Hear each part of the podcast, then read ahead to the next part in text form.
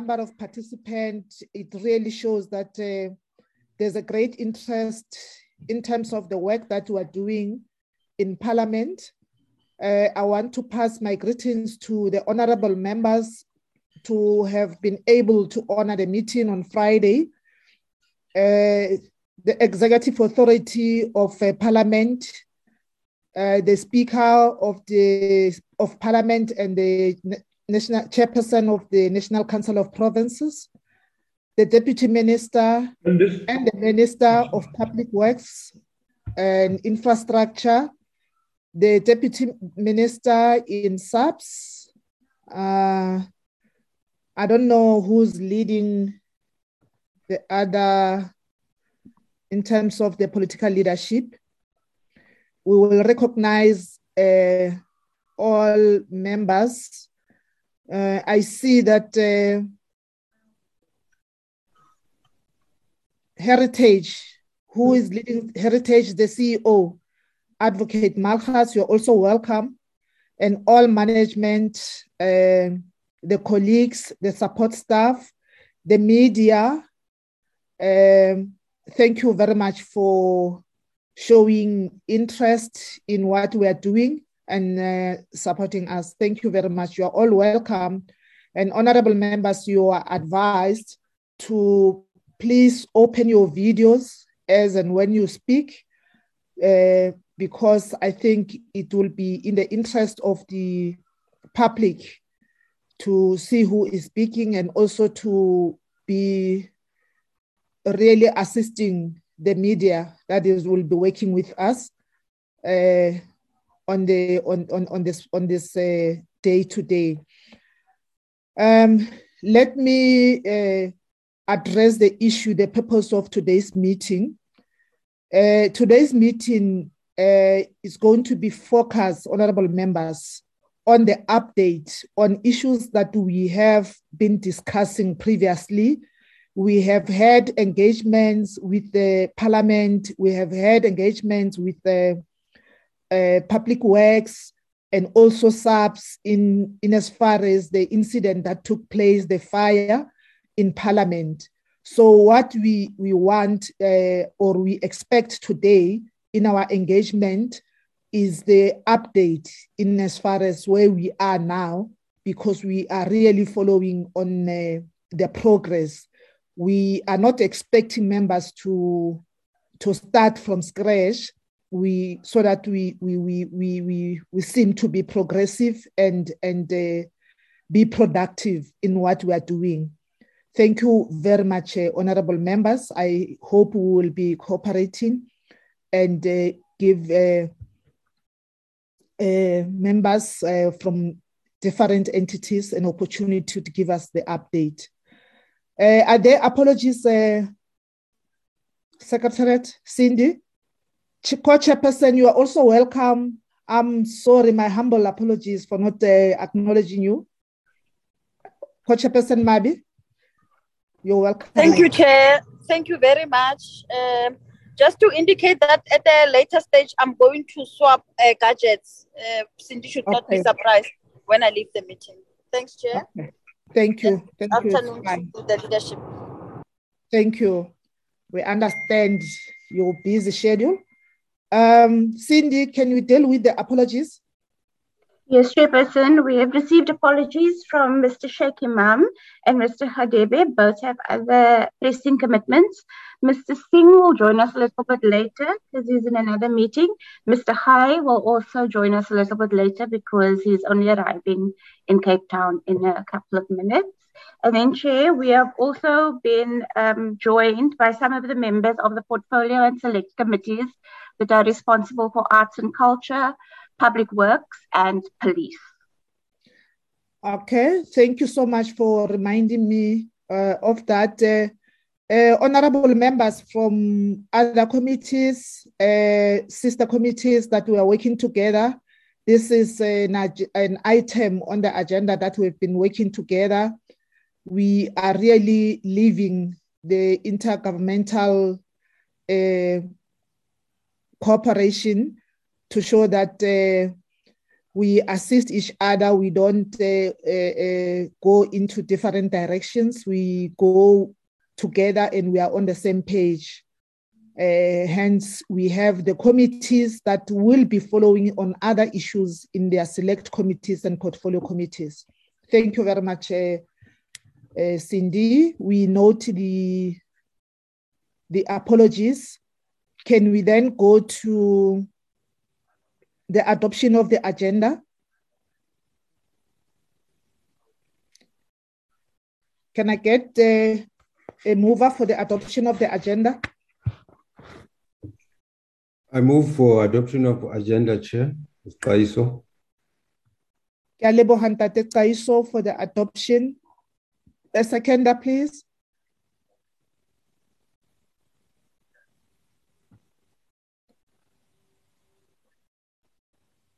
So nobody wants to, is it only me my, and uh, I will second it, Chair Madeleine Hicklin. Hicklin, thank you for the uh, for for the secondment. Thank you. Let's step off that agenda uh, agenda item and go to the next one. Um, can we then go to the introductory remarks by the Parliament's Executive Authority on the current status of work in the in the aftermath of the 2nd of uh, January 2022, as I indicated in my opening remarks, the fire that took place in, in, the, in Parliament. Um, the leadership of Parliament, uh, Madam Speaker, are you starting? Thank you very much. Uh, thank you. Thank you very much, chairpersons of the committee, and thank you, honorable members. And allow me to recognize all departments which are represented at this meeting of the Joint Standing Committee on Financial Management of Parliament a meeting which is we should be discussing obviously the impact of the fire which we found ourselves uh, having to deal with on the 2nd of January. Thank you very much, Chairperson. Chairperson, in the main, I should say the discussion, the presentation will be made on our behalf by the Minister of Public Works and Infrastructure. And Minister of Public Works and Infrastructure will be doing so together with the team, which is accompanying her, accompanying her from Puka. And following that, we will then uh, take questions together as a team. We have been working very closely together and we are briefed about uh, the report which is about to be presented here. I think it's also important, uh, Chairperson, to indicate to you that this report, which is going to be presented this afternoon, is a report of the 6th of May. The final report from KUHA, which will be presented to DPWI and then to Parliament, will only be presented, will only be ready on the 20th, which is today.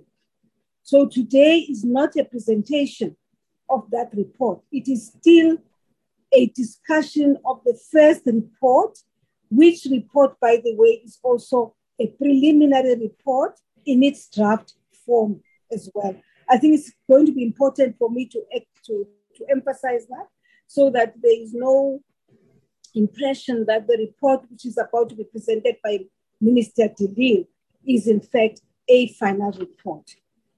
And then just to also say, Honorable uh, Chairperson, that uh, the team will talk to uh, the establishment of a steering committee, which is currently underway. And Minister will also brief you about the two key deliverables of KUHA. And, and thereafter, the KUHA people will then engage on uh, a whole lot of issues. And, and lastly, just to say, uh, chairpersons, on our side as Parliament, we are in the process of establishing an advisory team, an advisory team which will also consist of engineers, which will then advise us as the executive authority of Parliament on the reports which are, we are fed with from the side of PUHA through the Department of Public Works and Infrastructure. Obviously, you will appreciate that, Chair, as the Department of Public Works uh, makes presentations to us through PUHA. Obviously, there'll be terminology, there'll be language, and there will be issues which we may not understand as the executive authority of Parliament, but also including the management of Parliament. So we still need technical experts to recording in progress as Parliament. And that is the process which is currently underway now by the acting Secretary of Parliament. I think those are the issues I would like to say, but I think it is important that I emphasize to you, Chair, that Parliament and DPWI have what is called a framework within which they cooperate and collaborate. Obviously, as you know, DPWI is a landlord of the state. And everything and everything which has to do with properties of, of the state, you can only find records of those and whatever from the Department of Public Works. And therefore, that collaboration between ourselves and the Department of Public Works and Infrastructure is very pertinent, very key. And so far, that is what is happening as we are dealing with this whole issue. Am I, what am I saying, therefore? I'm saying certainly at this point, the committee will not expect from Parliament to talk about restoration, the restoration process, for instance. Restoration process can only be discussed by Parliament once we have received the final report from PUHA and therefore have clarity on what it is that we are going to do as Parliament. For now, it's very difficult for as long as the work of PUHA has not been completed. Equally, I'm aware that the police, the Hawks, through the Hawks, have been doing, they've conducted and they've completed their forensic uh, investigation in the in the in Parliament, and I'm sure a report will be submitted to the to those who uh, who need this report, such as, for instance, prosecution, uh, the authority, and so on. That is all, Chairperson, for now I can say in my introductory remarks. And, uh, and then when you interact then with Public Works, we will be in a position together with the chair to engage with the committee. I thank you, Chairperson, and I thank you, honorable members. Thank you very much, uh, Madam Speaker, for outlining the purpose, the expectation, and also assisting us in terms of uh, what you have done and reaffirming what I've said initially to say we really appreciate the cooperation that is there uh, amongst the, the departments to work together. Um, it's really uh, appreciated. And uh, coming from you, Honorable Speaker, uh, as per your request, I will request Minister de Lille, uh, the Minister in the D Department of Public Works and Infrastructure, to come in and uh, maybe we'll hand over, introduce or hand over to the person who's going to make a presentation on behalf of uh, Department of Public Works and Infrastructure. Honorable uh, Minister. Good, good morning, Honorable Chairperson, Honorable members, uh, Honorable Speaker and Chair of the NCOP, our Deputy Minister. Uh, once again, thank you for the opportunity uh, to give an update report to Parliament uh, today. Uh, the Speaker has um, uh, represented uh, the working relationship very well. She has outlined uh, the processes that is ongoing and that the final report will be delivered uh, to the Department of Public Works and Infrastructure today, which is the 20th. Uh, so the honorable members will see that when we do our presentation as item number three on the agenda that uh, some events have overtaken us, and we will, when we do the presentation, just uh, give the members the, the latest update. So we are working closely with the Executive Authority of, of Parliament. Um, everything as we go along, fi- a Parliament will make uh, the Honorable final. members, can you hear uh, Minister de Lille, or is it only me who's experiencing? We can hear her. We can hear her. Just put this. Mem- Honorable members, were you able to hear what the uh, minister was saying? Yes, some- Yes, we could hear Yes. her. No, I got cut. Okay, the network was was weak. The I problem with the the network was mine. Please close the mics. I have heard you, honorable members. Can we give uh, the minister an opportunity to? Uh, my apologies on that, minister. I think I had a problem. You froze, and I was worried that uh, Yes. couldn't. Uh, thank you. Continue. Uh, Thank, thank you, Honorable Chair. Um, I was saying, Honorable Chair, that uh, the close working relationship between uh, the Department of Public Works and Infrastructure and Parliament, we are consulting all the way.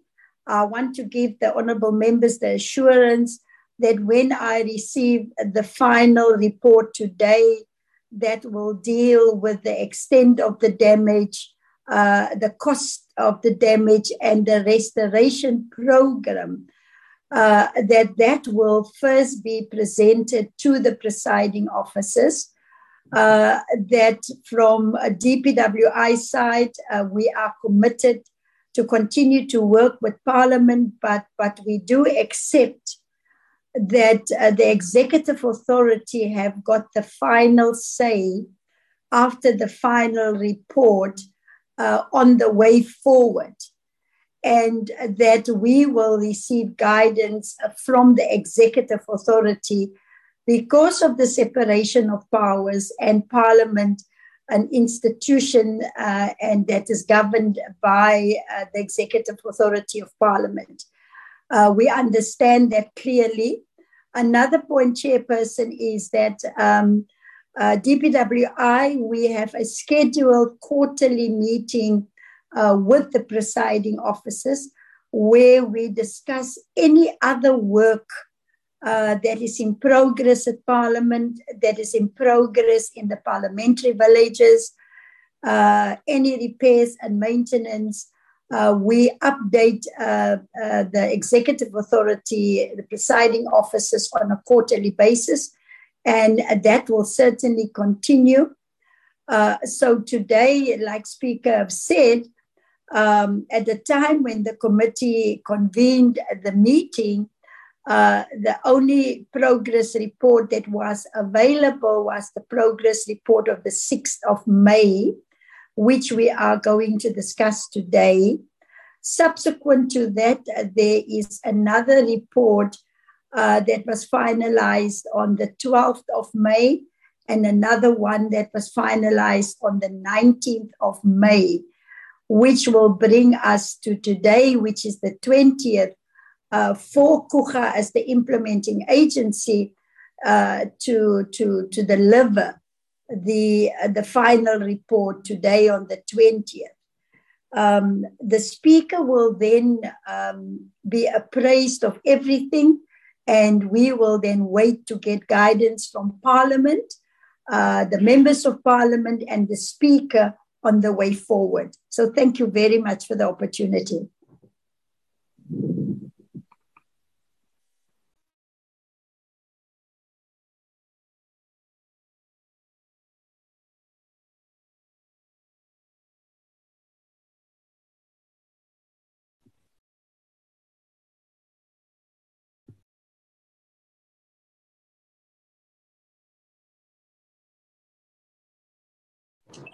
Chair Matlangu?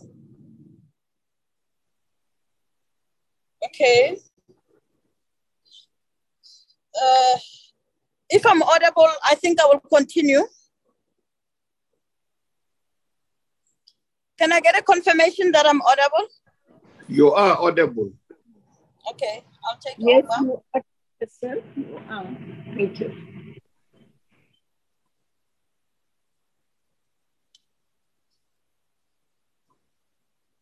Thank you, honorable members. Continue. Oh, Chair, you are back. Okay, fine. Take over. Thank you. Thank you, uh, Co-Chairperson. I'm back. I was kicked out. I think I'm experiencing a connectivity problem uh, at my site. Uh, who uh, is supposed to do the presentation? Uh, Honorable Minister?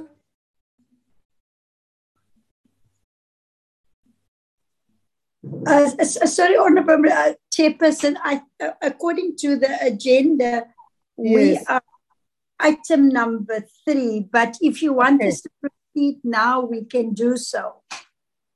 Okay, I thought uh, because you have spoken now, we can just give uh, uh, your team to do the presentation, then we'll come to the others afterwards. That, Also, that we're changing the agenda. Pardon? No, I was saying we are changing the agenda. yes. At DM, we are just taking the agenda. We are trying to be progressive and not go uh, uh, uncomfortable, honorable members, because I already see the hand of Honorable Mletsani. It's fine. You can go to subs, maybe Honorable uh, DM. You might have a tight schedule and you might have scheduled your your commitment according to the agenda. Can we hand over to you, uh, Honorable Mathale? DM. Yeah. Th- thank, thank you very much. Uh, uh, thank, thanks a lot. We, we, we did, in fact, have uh, uh, lined up programs based on what we were given. But thanks a lot, and my apologies uh, for, for this. Uh, good day to, to yourselves, to the speaker, uh, the, the chairperson of the NCOP, um, the minister of Public Works and the Infrastructure, and the Deputy Minister and the Acting DG. Uh, thanks. We, we are with a delegation here led by the National Commissioner and the Deputy National Commissioner, together with uh, DPCI, led by the Deputy Head, Mem Sikidi. If you may allow, Chair, without belaboring the points, uh, allow the National Commissioner to, to lead us in the in the presentation of what we have prepared here, and then we will task the relevant uh, officials to uh, to do the actual uh, uh, presentation. Thanks, and over to you, National Commission. Good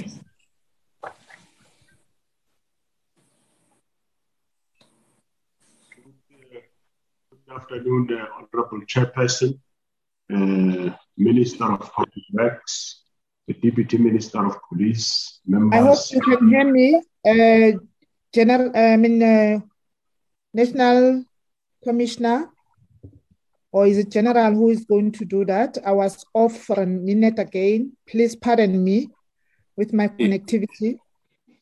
Okay, no, it's the National Commissioner who's on the platform now, uh, Chairperson. Okay, over And- to you, uh, National Commissioner. And Thank you very much. thank you. Thank you very much, uh, Honorable Chairperson, uh, the Minister of Public Works, Deputy Minister of Police, honorable members of the committee, and uh, the DG of Public Works and colleagues. Uh, we are going to give an update on the investigation. I will allow the Deputy National Head of DPCI, Lieutenant General Musikidi, to take us through the presentation. Thank you very much, Honorable Chair. General Musikidi. Thank you, General.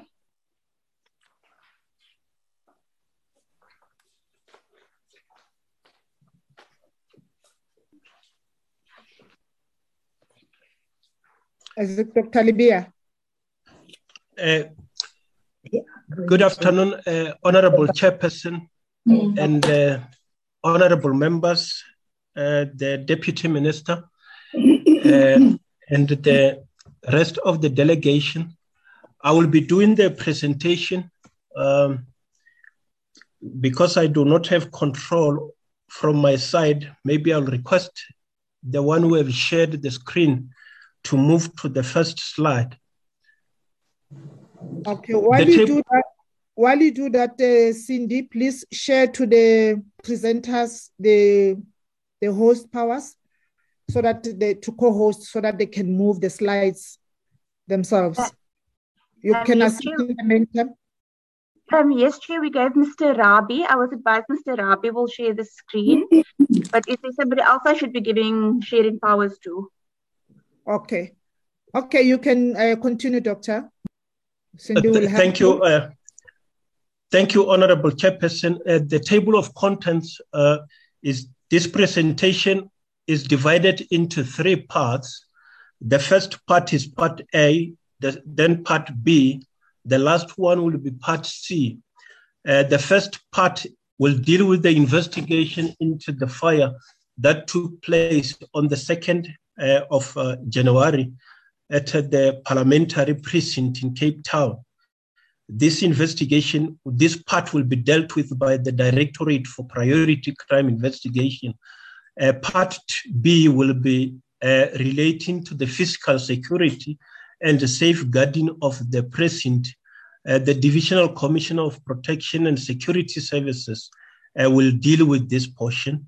Uh, the last part will be the inquiry into the security breach at Tuynhuys and then uh, that will be dealt with by the uh, Presidential Protection Services. I'm going to move to the next slide. Uh, this, this is the uh, part that I say I'm going to be dealing with. Uh, from this slide, all what we need to be reflecting is the case number that is informing uh, this investigation. And we say that with, yeah, uh, the case number is reflected at the top. And then uh, on this slide, we are showing the background uh, on this matter.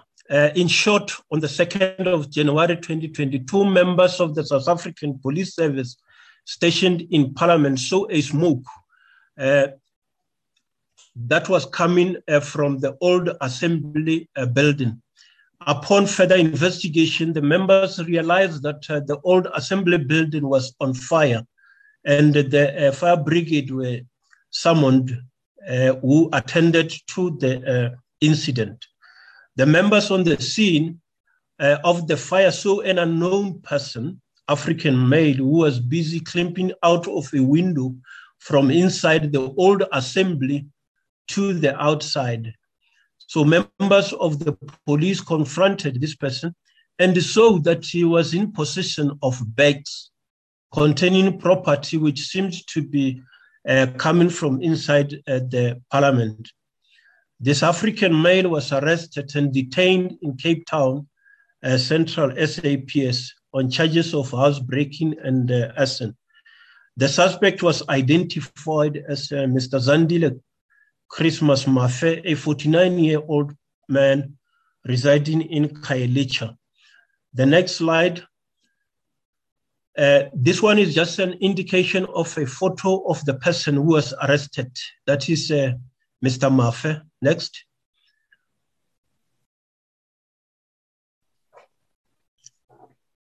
The status of the investigation. The crime scene was officially handed to the DPCI, uh, where a colonel from Crimes Against the State was appointed to lead the investigation. This lead investigator interviewed uh, the suspected individual during the day, and the information was obtained from this individual so that uh, the side of his story can also be attended to. We will not be dealing with the content of what uh, he has said, as this will form part of evidence in court. Uh, furthermore, a pointing out was also conducted by a commissioned officer that is not associated with the uh, DPCI. And what uh, has been recorded through this uh, commissioned officer will again be forming part of the evidence that will be presented in court. I will not detail the content thereof.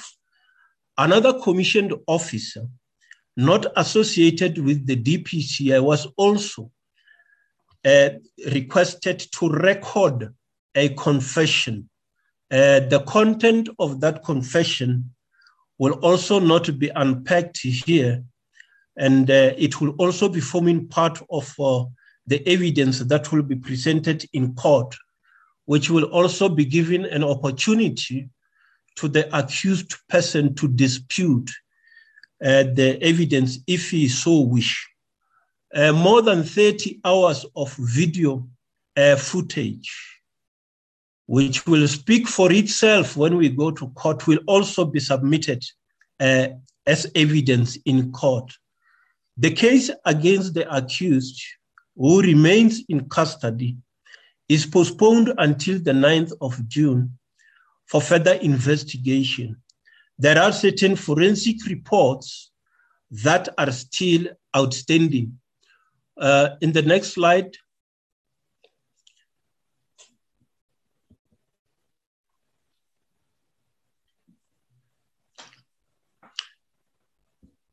in the next slide is just a, a, a picture of uh, the present then I move into the outstanding investigation, as I've indicated that uh, certain evidence, uh, forensic reports are still outstanding. Uh, we still uh, need the uh, final fire investigation report, which the experts from the SAPS will be finalizing that. That will also include the photo album which will be expected to be presented as evidence in court. Uh, there is also a final report from the cyber expert relating to the videos that uh, we are talking about, uh, which is being finalized. That has actually been finalized and is being consulted with those who will be utilizing that particular evidence uh, to see if they are satisfied that there is nothing outstanding that needs to be included. Uh, there is also a need for the final damage report uh, from the Department of Public Works and Infrastructure. I think once they have finalized with the assessment and the like, which will also indicate the extent to which uh, the damage uh, can be incorporated in the charge sheet is. That uh, we're still awaiting. Uh, once all the reports have been received, the case will then be uh, probably taken to the High Court for the purpose of trial. That will uh, conclude the investigation. Any other thing that comes, uh, it will also be attended. The next uh, slide. This will be the end of uh, the presentation on the investigation, and uh, I think my colleagues will then take over from this uh, portion. Thank you very much, uh, Honorable Chairperson and Honorable members. Honorable Chairperson, uh, General Rabi will do the last two parts. Thank you very much. Thank you. Um, good afternoon, Honorable Chair and Honorable Speaker the chairperson of NCOP, our honorable ministers and deputy ministers in attendance. Man, thank you for the opportunity. The second part of the um, presentation deals with the physical security and safeguarding of the precinct, as uh, indicated by General Lebeya. Now, as far as the, the, the regulation of physical security is concerned, in 2018, the chairperson and deputy chairperson or joint planning committee were appointed and then since then, the process of establishing a joint planning committee never materialized. On the 9th of February 2022, the Divisional Commissioner Protection and Security Services wrote to the Acting Secretary of Parliament to confirm that those that were appointed as chairperson and de- deputy chairperson are still, still available for this purpose. It was then confirmed, Honorable Chair, by the the acting secretary of parliament that the chairperson and the deputy chairperson are available and that their appointment is still valid. Further to that, the uh, acting secretary then requested that the division protection and security services conduct the national key point induction. Uh, on the 21st of February 2022, an induction workshop was held with Parliament officials, and the inaugural Joint Planning Committee took place on the 9th of May 2022. All the required role players that were required were in attendance and committed in terms of their respective mandates as stipulated in service of Parliament. The Parliament and SAPS legal services also met on the 12th of May 2022 to iron out issues that relates to conflicts in the Act's uh, separation of powers, owner privileges, and immunities of Parliament and Provincial Legislative Act 4 of 2004, as well as the National Key Point Act 102 of 1980. As, as far as the physical security arrangements are concerned or enhancements are concerned, the following three main uh, National Department of Public Works and Infrastructure projects are currently in process. The first one is the maintenance of contract for current security system uh, with specific reference to CCTV and access control. The second project is the enhanced perimeter barrier and five upgraded entrances at the parliamentary precinct um, the final scope of this project has now been deemed concluded after receiving the heritage permits from the South African Heritage Resource Agency, and that was issued on the 25th of February 2002. The third project is the um, upgrade project for the main security control room, including the CCTV cameras, PIDS, UPS, as well as access control. At the same time, the National Treasury has given permission to Public Works to go ahead with these projects. Uh, the internal investigation, Honorable Chair, into the compliance to the administrative, procedural, and regulatory requirements, roles, and responsibility of stakeholders from the South African Police Service by the specific Division Protection and Security Services was concluded on the 28th of February 2022 uh, certain shortcomings were identified and an action plan has been finalized to address the aforementioned. We also had disciplinary investigations that were concluded on three members of Pro Protection and Security Services, and the hearings are currently in process. The additional static protection deployments are currently being facilitated through the payment of overtime that has been implemented at the precinct. Um, Honorable Chair, just touching on the, the mandate of uh, the component presidential protection services, there has also been an internal investigation conducted. This investigation uh, included certain recommendations that are currently being studied. And there was a second part of or second phase of the investigation initiated in terms of what transpired at the uh, during the specific incidents. Safe to say that as far as the uh, internal disciplinary investigation is concerned, that is also currently pending, and uh, there are certain aspects that it relates to that that needs to be finalized. Honorable Chair, that is the uh, main issues that we would like to highlight as far as the presidential protection and protection and security services are concerned. Thank you for the opportunity, ma'am. Thank you, uh, Major General uh, Rabie. Um, we have come to the end of the presentation. And according to the agenda, I think we said we, we have planned to take all the presentations. Um, then we will engage coming from there. Can we, can we now uh, give an opportunity to the National Department of Public Works and Infrastructure an opportunity to make their presentation Thank you, uh, SAPS, Team SAPS. Uh, Honorable uh, Braden, sir. I'm trying to pronounce your surname well, uh, Tim. Yes, yes, Dix. Brauteseth, uh, do you want to call an order or assist in something? Because no. now we need to give Public Works an opportunity. You can come in. No, no. Honorable Dix, I thought we would take questions after the SAPS presentation, but I'll, I'll leave my hand up for after the Public Works presentation. Thank you. Thank you. Thank you very much uh, for that understanding.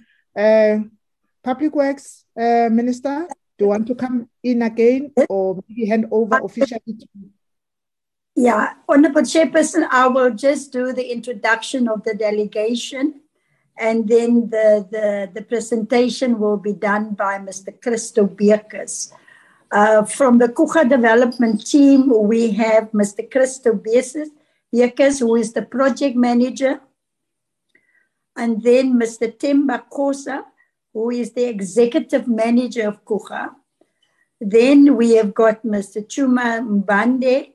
He's the executive um, manager of Coega also. And then the fourth one from Coega is Mr. Kwezi Taya. He is the CEO of Coega.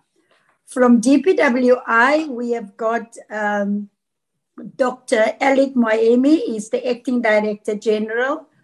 Uh, Mr. Mzwandile Zona, who is the chief director from Prestige. And then on project management, we've got Mrs. Ms. Tembeka Kolele, the construction project uh, manager in the regional office of DPWI. Um, Mr. Vasna Slabugwani, who is the chief director at National Office for Construction Project Management. And then the last one is Mr. Batu Makutu, who is the deputy director general for Construction Project Management. Um, the presentation will be done by Mr. Christo, Kuch, uh, Christo Bekes from, uh, from Kucha. Uh, through you, Chairperson, if he may proceed. Thank you, uh, Honorable Minister. Over to you, Mr. Bekes. Um, good afternoon, um, Honorable Chairperson, uh, Madam Speaker, Chairperson of the NCOP, Ministers, Deputy Ministers, and Acting uh, Director General. Um, thank you for the opportunity. Uh, I don't know if the presentation will be shared from the that side. Otherwise, I can share my screen. Uh, you. If you are given those powers, please just share the screen so that you can move fast from you, you, can control it from your side. Thank you, uh, Chairperson. Yeah, we can see it.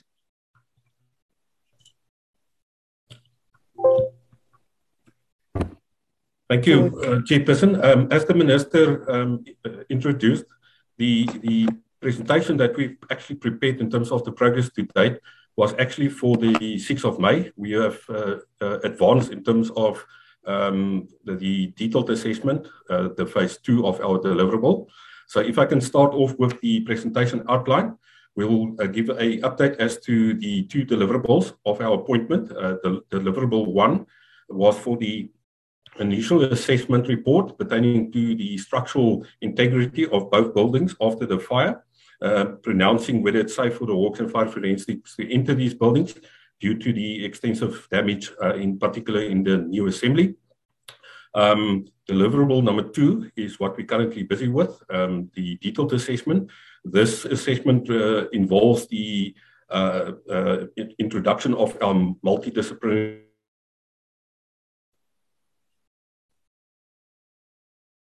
team uh, of professionals, starting with architects, electrical, as well as fire engineers. Um, and then the second uh, uh, bullet there is to provide some um, indication of the proposed restoration schedule in terms of where we are. Uh, as the minister said, we will also reflect on uh, our current pro progress. Um, the minister mentioned the fact that the report uh, for phase two is due today, which we hard at work with, and then a conclusion. So, um, Honorable Chairperson, if I can continue with deliverable one. Um, of importance here is the fact that that preliminary report was completed and issued to DPWI on the 23rd of February. But as you would recall from our previous engagement, um, where we presented to this same committee, um, that report was incomplete at the time due to the flooding of the lower basement in the new assembly. Um, then the particular extraction of that water was only completed on uh, April 5, and our structural team could actually enter the lower basements in order to conduct physical assessments of the structural integrity of those particular floors. Um, that was concluded, and the report was then um, finalized on the 14th of April as a revision one, incorporating our findings. We can uh, confirm in this um, forum that we found no major structural defects, um, obviously as a result of fire, because the fire was actually not um, uh, uh, uh, occurring in that particular area. But we also investigated the potential structural defects uh, as a result of the water. You will recall uh, we indicated 1.4 million liters of water that we um, established um, uh, down there. Um, but the report day, thereafter um, did not indicate any material findings pertaining to the structural integrity of those particular floors. Then the report was taken under review by DPWI, uh, revision number one, and they um, uh, effected some comments. And we, on the 5th of May, basically issued the revision number two, which is now the final report pertaining to our appointment for the phase one deliverable. Um, and that is in the process of being signed off by DPWI. Um, Madam Chairperson, if I continue, um, deliverable number two as indicated, is the detailed assessment um, to determine the extent of the, the damage caused by the fire, uh, in the, indirectly as well, with regard to the extensive damage we've seen with regard to smoke and water. Um, the Coega team was um, on the 11th of May briefed in terms of this particular uh, assignment. Um, after the project was handed back from uh, by the Hawks to DPWI, and we immediately thereafter commenced the physical assessment. Um, as I indicated, all professionals in the different built environment uh, disciplines um, were involved with that phase. Um, and um, um, uh, uh, sorry, uh, Madam Chair, I just had an interruption here.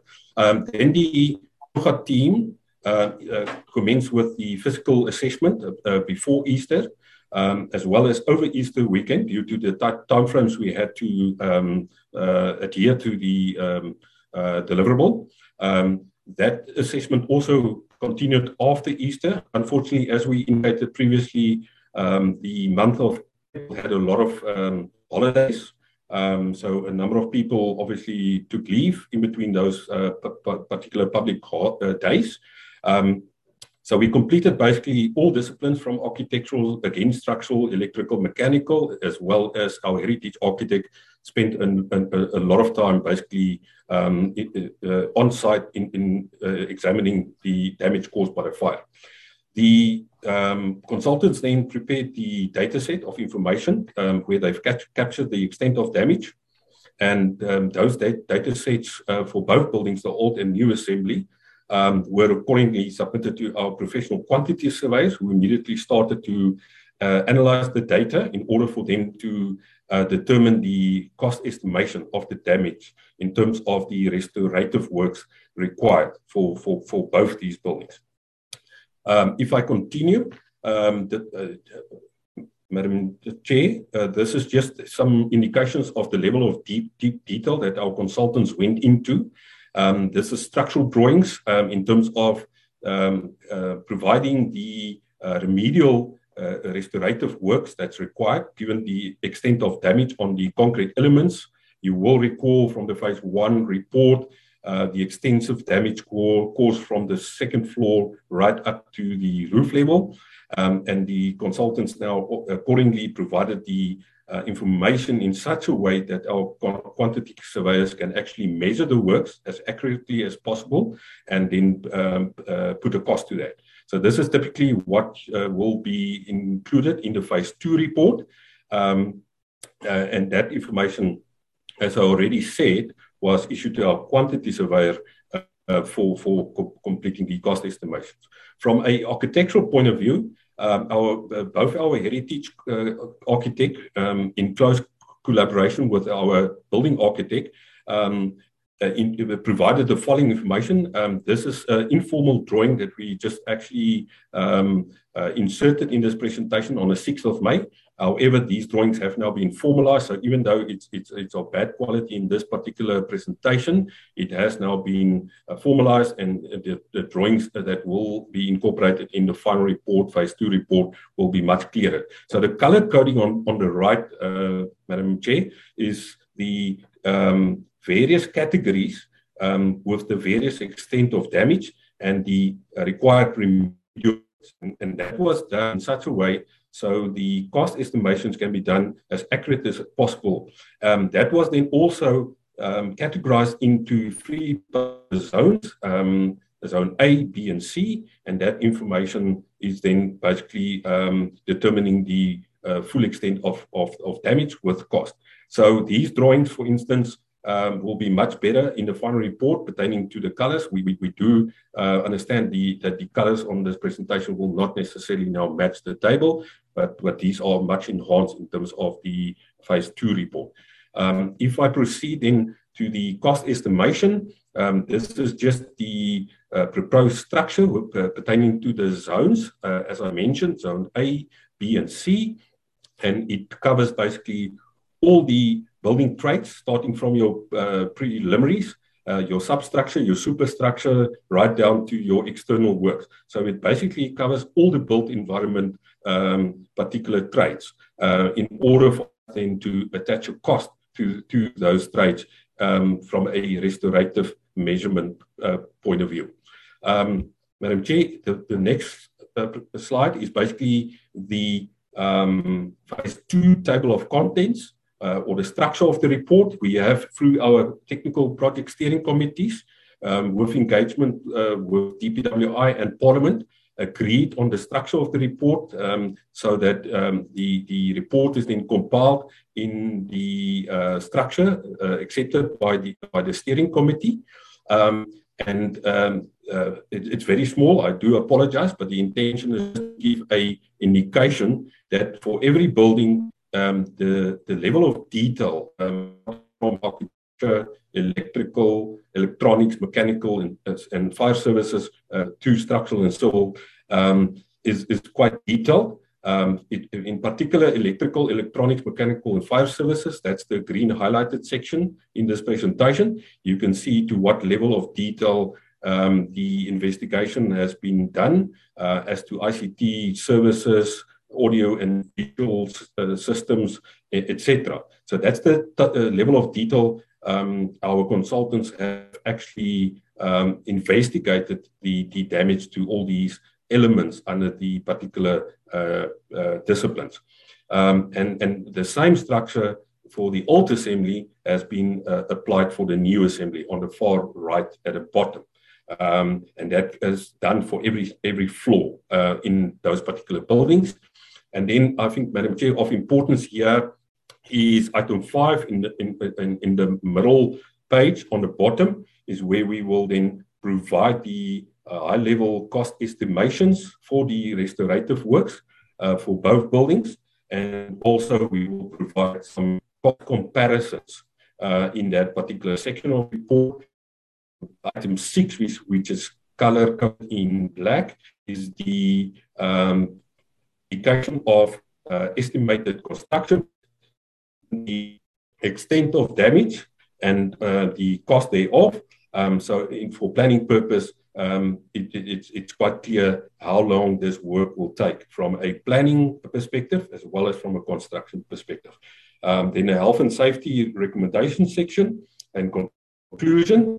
And then on the far right, you would see a um, page with all the annexes. The annexure will contain all the detail, um, for instance, the structural drawings that I earlier depicted, um, as well as any other information um, to support the narrative of this particular report.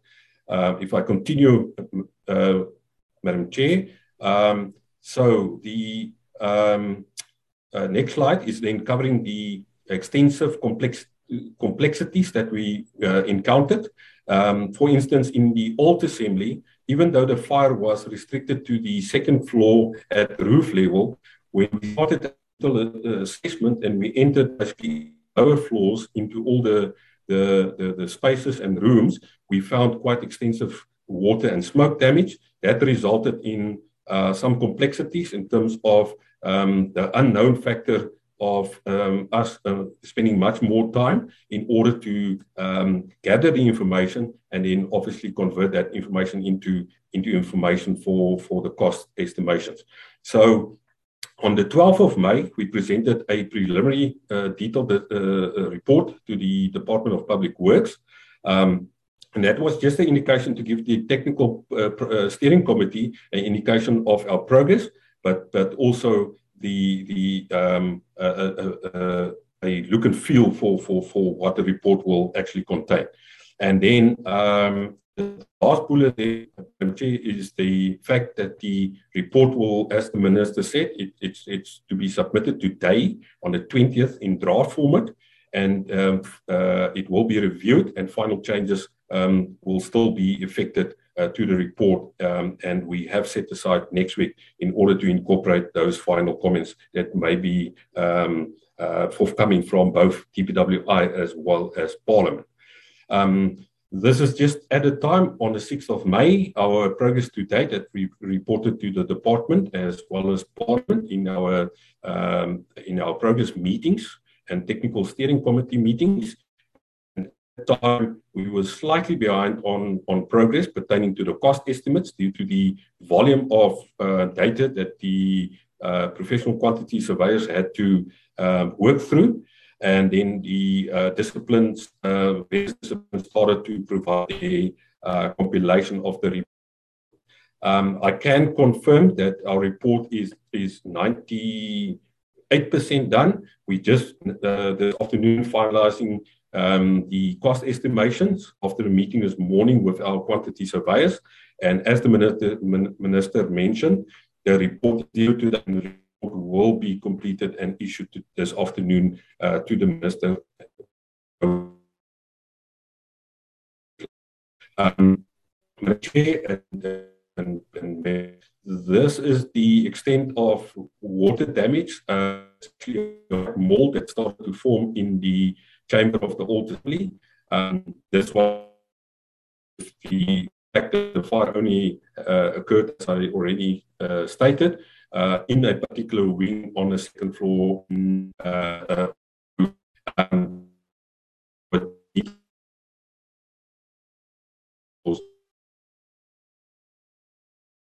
particular ceiling has, of this chamber has also been damaged. So all of this information had to carefully be collected, then obviously processed and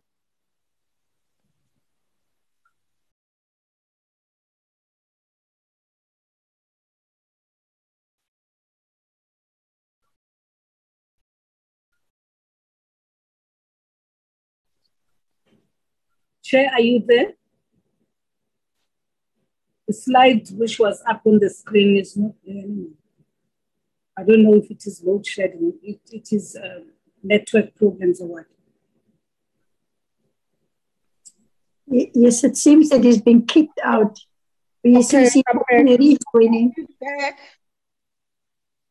Yeah, I'm back now. Cindy, what is happening with the slides?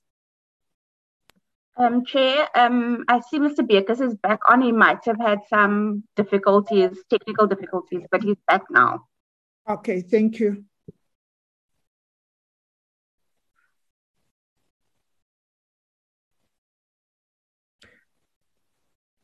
Mr. Bekus? We are on conclusion, number three. Um, I've asked. Um, I've asked Mr. Okay, he's unmuted now. Okay, good. Okay. Okay. Uh, I just want to remove this, uh, Madam Chair. Uh, where do I do that now? We are, you are on conclusion three. Is that the correct slide? Uh, that's correct, Madam Chair. Um, I just already indicated in terms of the report structure. Um, we will provide indicative timeline for, for both the planning phase of the restorative work and uh, in, in both buildings and the um, uh, duration of the, of the construction works is also informed by the uh, various construction methodologies and the complexities. Um, that's very important, especially on the structural aspects of the and then with regard to the implement, implementation um, for the restorative works, um, that process will now commence um, and, and, it will be subject to Parliament's approval. I thank you, Madam Chair. Um, thank you. Uh, thank you very much, uh, Mr. Bekus and Team uh, DPWI for the presentation. I think now we can give members an opportunity to engage with the two presentations. Uh, I have uh, noted the honorable Tim. Brauteseth, the first. Number two is uh, Honorable Matapelo. I don't see the surname well. Uh, I see Honorable uh. Um, you, I, I saw the name, but now it has been removed. Uh, Samantha Graham, Honorable Graham. Chairperson. Yes.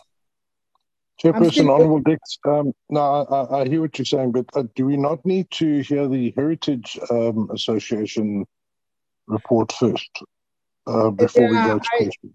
I was advised on the, the, the on the in as far as the agenda is concerned, and also the concern by uh, SAPS that they have uh, scheduled other commitments that we deal with this and we finish so that they can be released, and then we'll go to uh, heritage. I hope that is not going to make any uh, damage to our to our engagement. Honorable Khai, uh, Honorable Van Schalkwyk.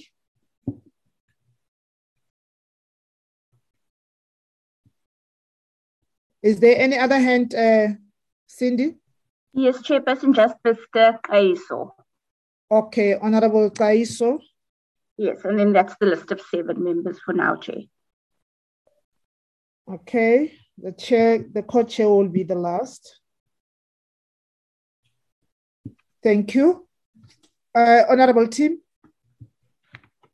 Thank you, Chairperson. Chairperson, uh, my, my, my signal is not stable, so if you don't mind, I'll leave my camera off. Chairperson, I'm going to be very brief and I will focus. I'm sure many questions are going to be asked to Public Works. so I will just focus on SAPS. The first question I have for the Commissioner is um, in the first one or two slides, when Mr. Mafe was found in Parliament, exiting the building, he was taken to the Cape Town Central SAPS and it said that he was charged with housebreaking, um, theft, and arson. My question there is until you know that a person is guilty of something, you normally detain them. So why why did the SAPS very shortly, within a very short period of time, take him off and charge him for arson? Surely the SAPS didn't have evidence against him at that point. I'm concerned here, Chairperson, that that assumptions were made immediately, which points to something quite sinister. So I really would like to get an answer on that. Then, further on in the presentation, the the um, not the commissioner, but his colleague refers to static protection. Now, Chairperson, this is exactly the problem that we had. There are no patrols of Parliament. I've been in Parliament since 2014.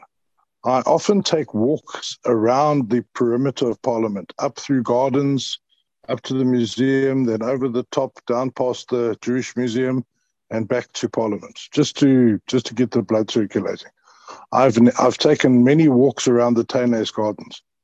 I've never ever ever seen an SAPS patrol patrolling the external perimeter of Parliament. I'm talking about an officer with a K9 uh, uh, member patrolling the perimeter, checking entrances, perhaps even patrolling to a certain record. Now, I'm very concerned that our SAPS sit static positions in Parliament at the gates, um, doing obviously important work. But the problem is, is while they are sitting at, the, at those gates, there is no protection for the remainder of the perimeter. And we cannot say we were going to rely on a fence. Clearly, it didn't work. Mr. Mafe got in. So, what is the SAPS going to do to get themselves into gear and make sure that there is a constant perimeter patrol with a K9 member around the perimeter of Parliament? Please don't come here with stories of fences and lots of people sitting at a gate doing nothing. We need a perimeter patrol. I really want clarity on that. Then my third question is disciplinaries. We are just told in one line uh, three disciplinaries were held. Well, I'd like to know what those disciplinaries were about. What were they charged with? Because those officers have obviously been disciplined for something serious that took place over the period when the fire started. And they could well be negligently responsible for this fire because they did not complete their duties. We cannot have a situation where officers who may not have been patrolling, who may not have been watching the cameras, who've not been doing their job, allowed a person to come into Parliament who may or may not have started the fire. This cannot be some little minor disciplinary matter that just gets pushed to the side and forgotten about.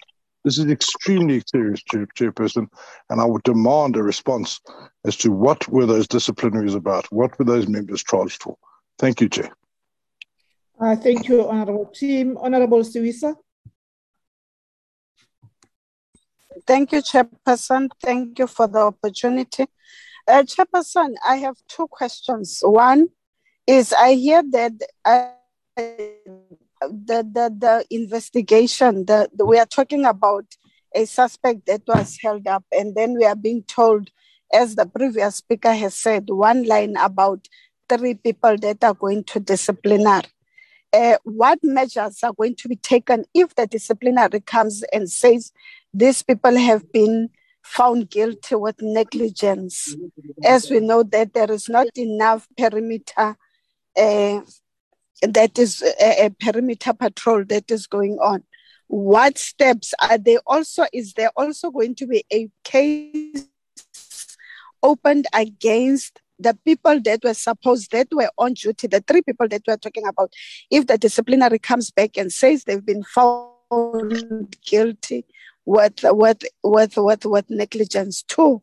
My question would be to the Minister of Public Works why is Coega the one being involved in in in the whole proceedings of they are more involved than an IDT that the PC of Public Works can have an oversight on because we've got IDT that we've got jurisdiction to say that we can do oversight on them. And yet Coega is, is being brought on board to come and deal with the, the, the issue of uh, assessment and whatever work that needs to be done at Parliament. What were the reasons that Coega was the more preferred candidate than the IDT? Thank you, Chair. Uh, thank you, Honorable Siwisa.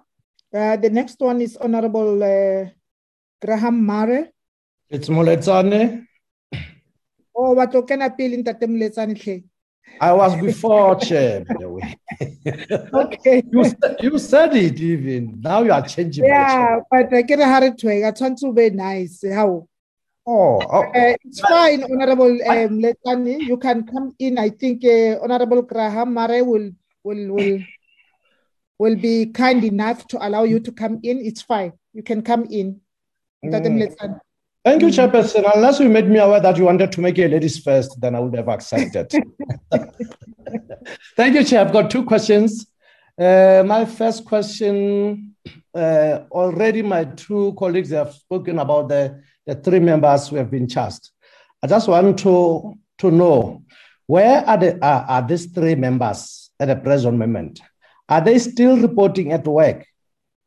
And then how soon uh, should we expect the conclusion of their disciplinary hearing? Since the investigation of their of their hearing has been uh, concluded.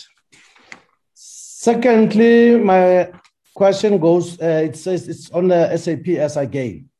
Uh, they've explained that there are still outstanding report. Now i just want to find out chair that uh, how long more or less is going to take to uh, for, for, for us to wait for the availability of those uh, outstanding report. Uh, no, not reports. Thank you, Chairperson. Thank you very much, uh, Honorable Mletsani. Honorable Graham Mare. Thanks very much, Chairperson. Your, your name well. My apologies if I don't. You've pronounced it absolutely perfectly. Thank you very much, Chair.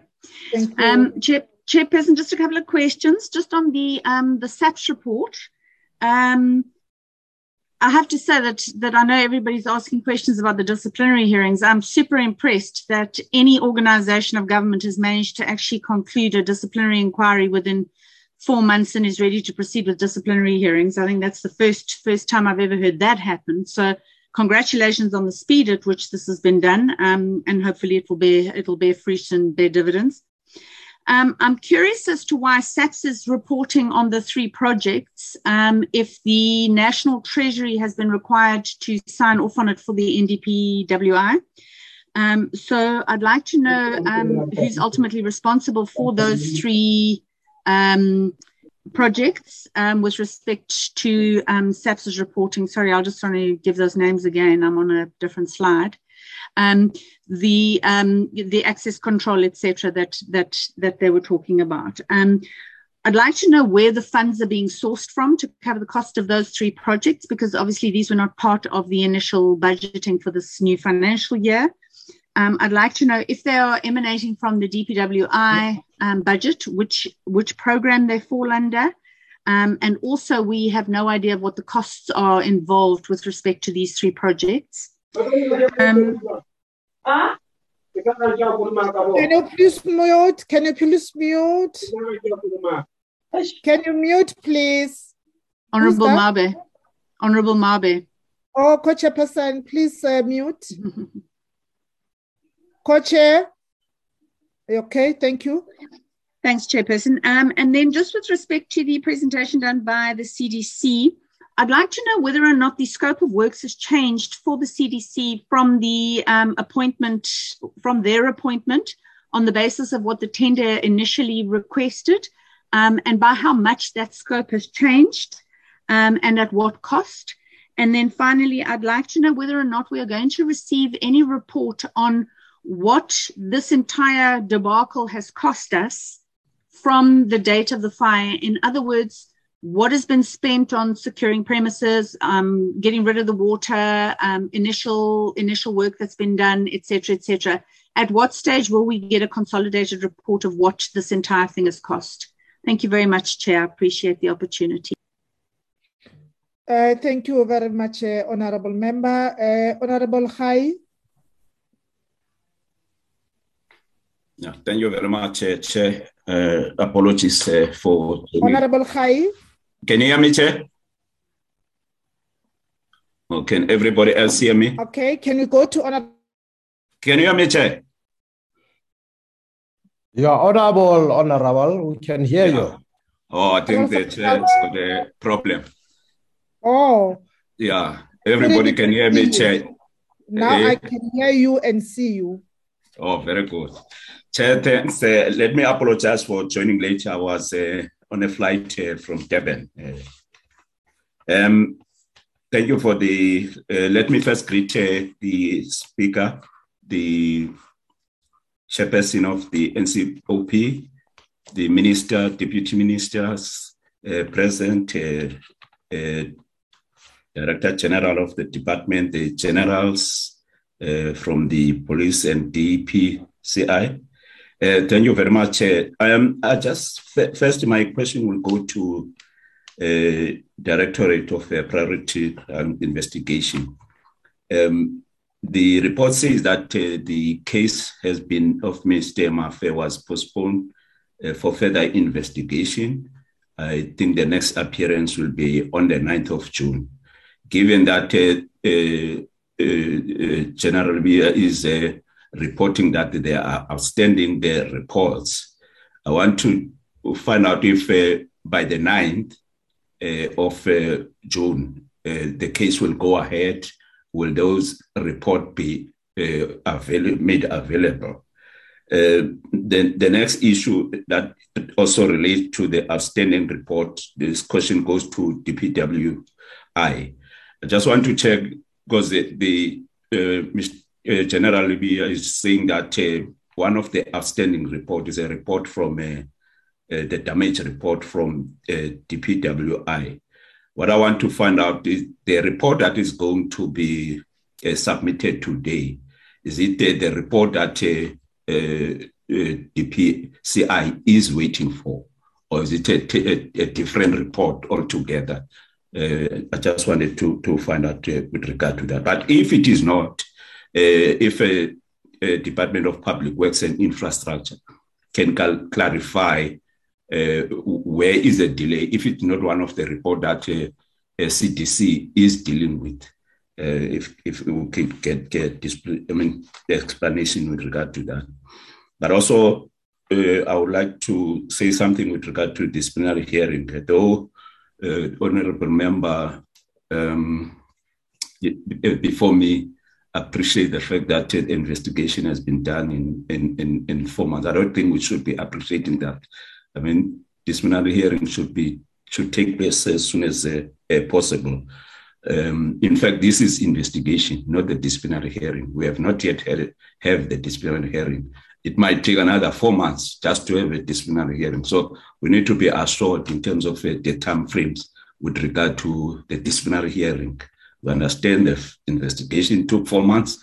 We need to find out when is then the disciplinary hearing going to uh, uh, take place. Um, uh, Chair, the next question, I, I, just want to find out from the police. Uh, this is related also to the question that was raised by uh, honorable Tim. Uh, the report says of the police says that uh, SAPS Legal Services and, and Parliament met uh, to iron out uh, issues of conflict. Uh, those issues then are, are clarified in the report. Um, has those issues now been resolved? Have those, have those issues been resolved? but do they also include the issue that uh, Honorable Tim is talking about, that uh, of uh, monitoring the the precinct of uh, of Parliament? secondly, the, we have the National Key Point Act of 1980. I just want to find out, people, isn't it about time that there should be amendment uh, with regard to uh, that particular act because it's 1980 so that to address some of uh, the gray areas uh, that uh, uh, perhaps we're facing now when it comes to securing the, the national key points. The last point, um, this will go, I know that the South African Heritage Resource Agency has not yet reported, but when I read its report, there's something about uh, Section 27, uh, subsection 18, uh, that talks about uh, uh, uh if you can switch off your video uh, that talks about uh, damage to to properties heritage properties. I want to know first from them whether they have then laid or opened a criminal case for the damage to parliament which is regarded as also one of the heritage resources. But uh, that question also goes to uh, this, DPCI as to whether they have added uh, that as part of uh, the charges against uh, uh, Uh, Mr. Mafe. Thank you very much, uh, uh, Honorable Chair, for the opportunity. Thank you. Thank you, uh, Honorable Hai. The next is Honorable van Schalkwyk.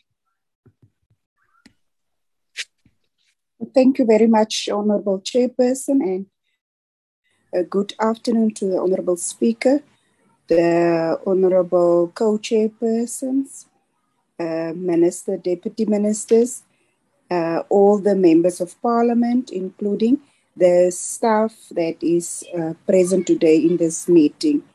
Uh, Chairperson, uh, there are issues that I wanted to raise that's already been raised by previous uh, members, so I'm not going to go into those issues again but just to emphasize, Chairperson, on the outdated legislation. So maybe we need to, to, to look uh, at all relevant outdated legislation and try to uh, uh, ensure that indeed it's been amended to be relevant in the current conjuncture.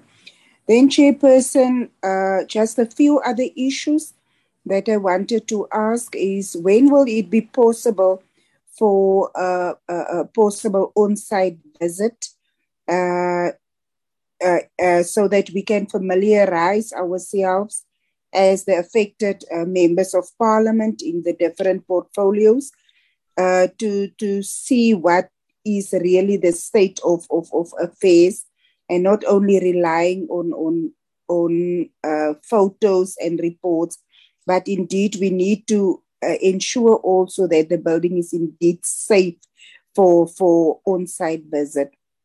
Then in terms of the costing chairperson, is there an indication in terms of what the uh, estimate cost would be, including uh, if there are enough resources available to ensure that this project uh, will be uh, finalized.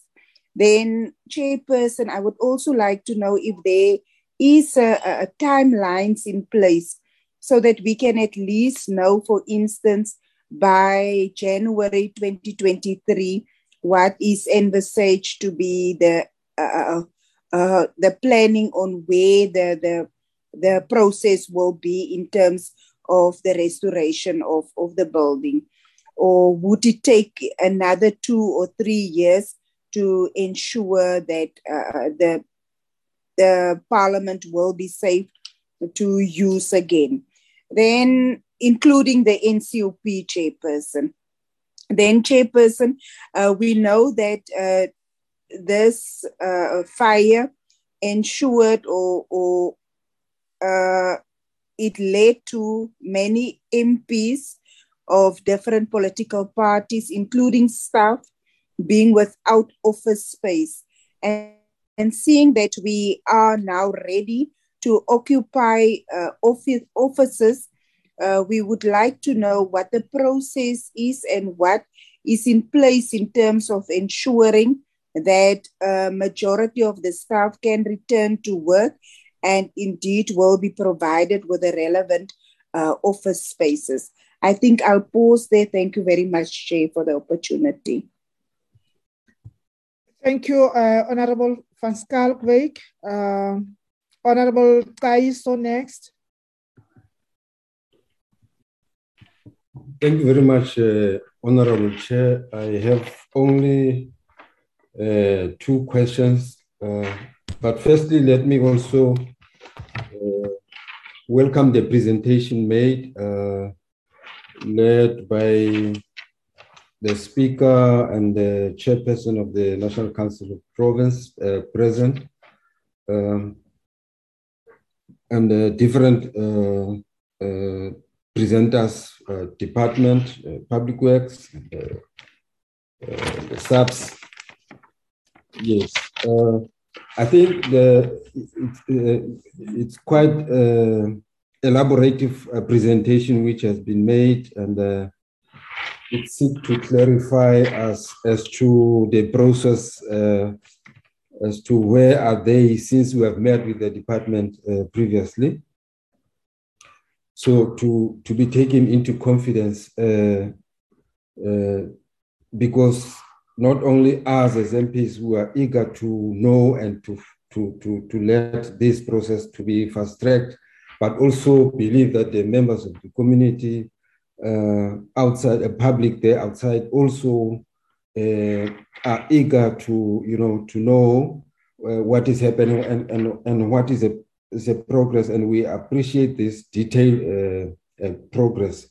But however, Chairperson, I just want to make a follow up. Uh, like I've my colleagues have inquired about the the matter on uh, on the investigative uh, disciplinary. Uh, it sounded very clear that uh, investigative disciplinary.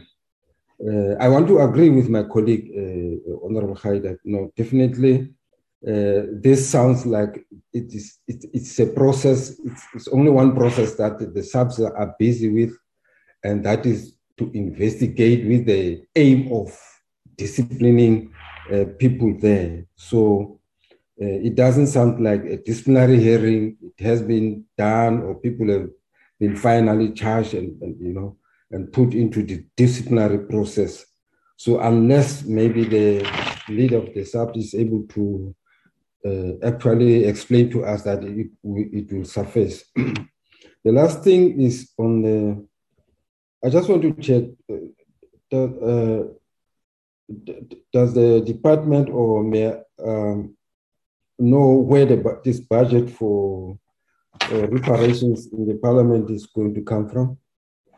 Thank you very much, Thank you, Honorable Taiso. Uh, Honorable Shabalala. And then co-chairperson will come after you. Honorable Lizzie Shabalala. Uh, thank you, Chair. Can I close my video because um, my network is not good? Okay. Thank you, Chair. I'm partly covered by the um, honorable members who have spoken before me. Uh, good afternoon, Chair, uh, to the Speaker, Minister Delil, SAPS, and the NCOP uh, reps, and, uh, and my colleagues. Uh, thank you for the presentation that has been uh, done.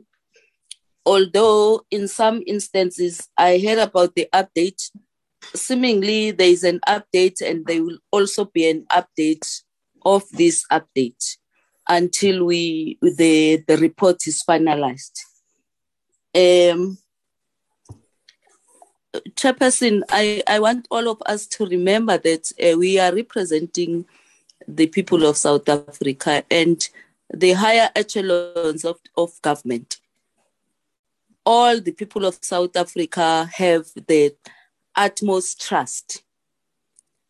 Their safety depends on how the state is safe. And it's very unfortunate that we find ourselves in this situation. But I would, I would like um, uh, to urge SAPS to say maybe it will restore the confidence in the hopeless times. It will restore uh, confidence in the community if one, if you're talking about disciplining the members, there must be really consequences and harsh consequences that is equal to the embarrassment that we have uh, uh, experienced. Secondly, I heard something about the further investigation. I'm not sure whether I'm mixing the investigations that I'm following in the media. The further investigation in terms of the the case against Mafe. And for me, I tend to agree with the first speaker to say, where was the was SAPS sure about the charges uh, to to Mafe? But linked to that is the crime against the state. Can SAPS uh, share with us what have they taken from this uh, incident for future references? I'm saying this because like in July here in KZN, we find ourselves in the back foot where the legislature, the building of the legislature had to be uh, guarded because there was a, a plan to the plot to, to burn it down. But it has escalated to some other um, uh, places of government where people, whenever they are angry, it's easy for them. They think this is the target. What mm. has the SAPS taken from, from this one? The issue of the restoration, because there was a lot of water uh, under the, the in the basement. I know that over time, I know that over time, after some years, we find that there are new structural uh, problems that you might not have uh, noticed at this particular time. Is there contingency funding that is will be infected into this um, funding of the of the restoration? another thing is that is there a that's in a form of a spreadsheet that you can see from the okay i heard about the planning but the timelines as to which pro-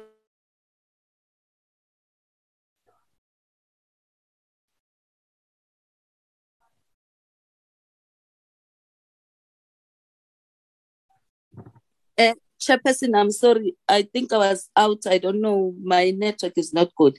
But I'm talking about the programmatic uh, stages of the of the the project and also the procurement plan that is linked uh, to to this. Thank you so much, Chairperson, and sorry about my network. Uh, no problem. Thank you very much, uh, Honorable Shabalala. Uh, now go to the co-chairperson to be the last one on the questions, and thereafter uh, we will request SAPS to be ready with the responses. No, no, thank you. No, thank you very much, uh, Honorable Chair. Um, I don't necessarily have a question.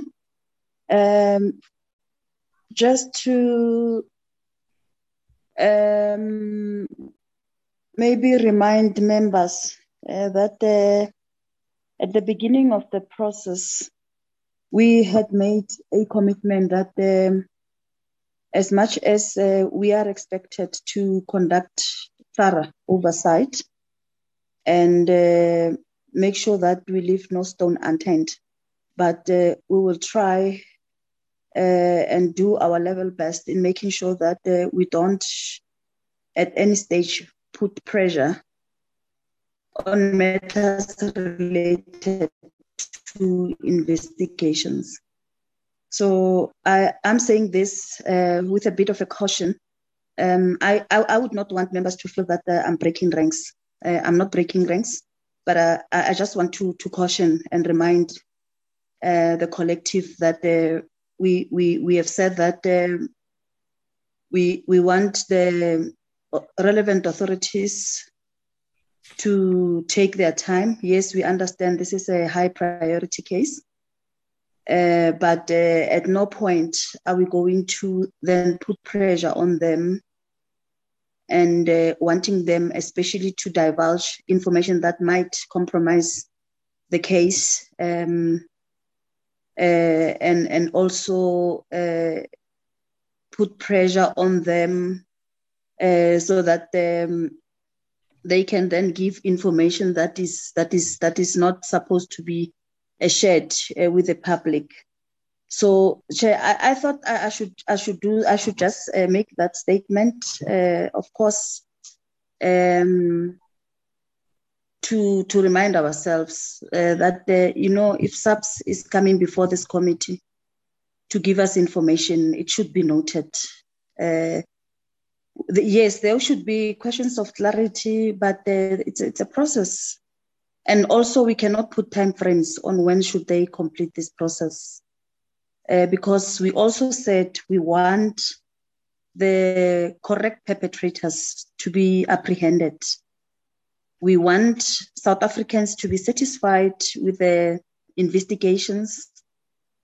We want a fair process. Uh, in the main, we said we want fairness um, so uh, we, we, we really appreciate, one can just say that uh, we appreciate the work uh, to this date and appreciate the fact that um, they are even willing to come before the committee, before the public, and share the little that is there without necessarily going into detail.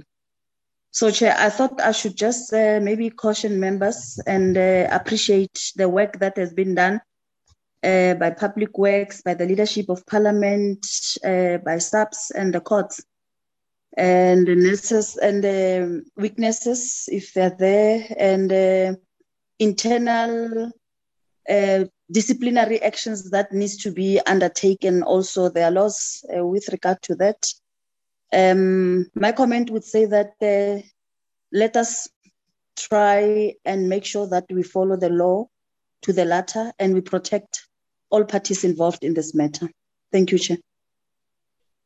Thank you, Co-Chairperson. Um, can we allow uh, SAPS to give responses on questions that were directed to your good selves by honorable members?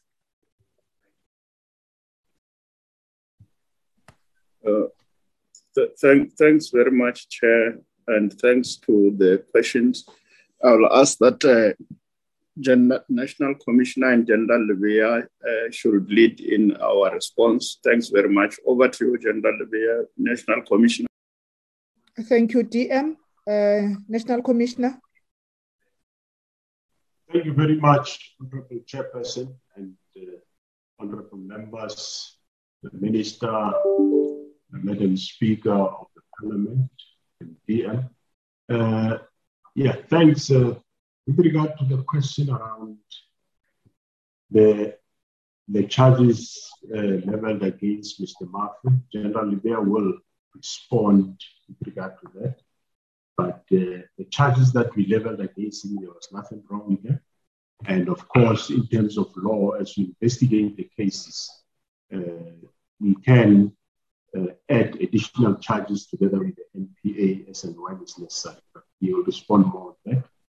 Uh, we are committed, Honorable uh, Chairpersons and Honorable Members, we take this matter very serious and uh, we are doing our best uh, in making sure that uh, at the end of the day, the case is successfully brought to the courts. Uh, with regard to the investigation, internal investigation, I know that I was briefed by General Shitlabane that, yeah, they finalized. He will give the details of where they are now uh, as to how far is the case, departmental case against uh, those members. So we are not taking it down. We make sure that we proceed with uh, the departmental inquiry. I'll ask General Lebeya to comment, and thereafter General Shitlabane uh, will also come in. Thanks very much, for the opportunity. Thank you, uh, Commissioner. Thank you very much, uh, Honorable Chairperson and uh, Honorable members.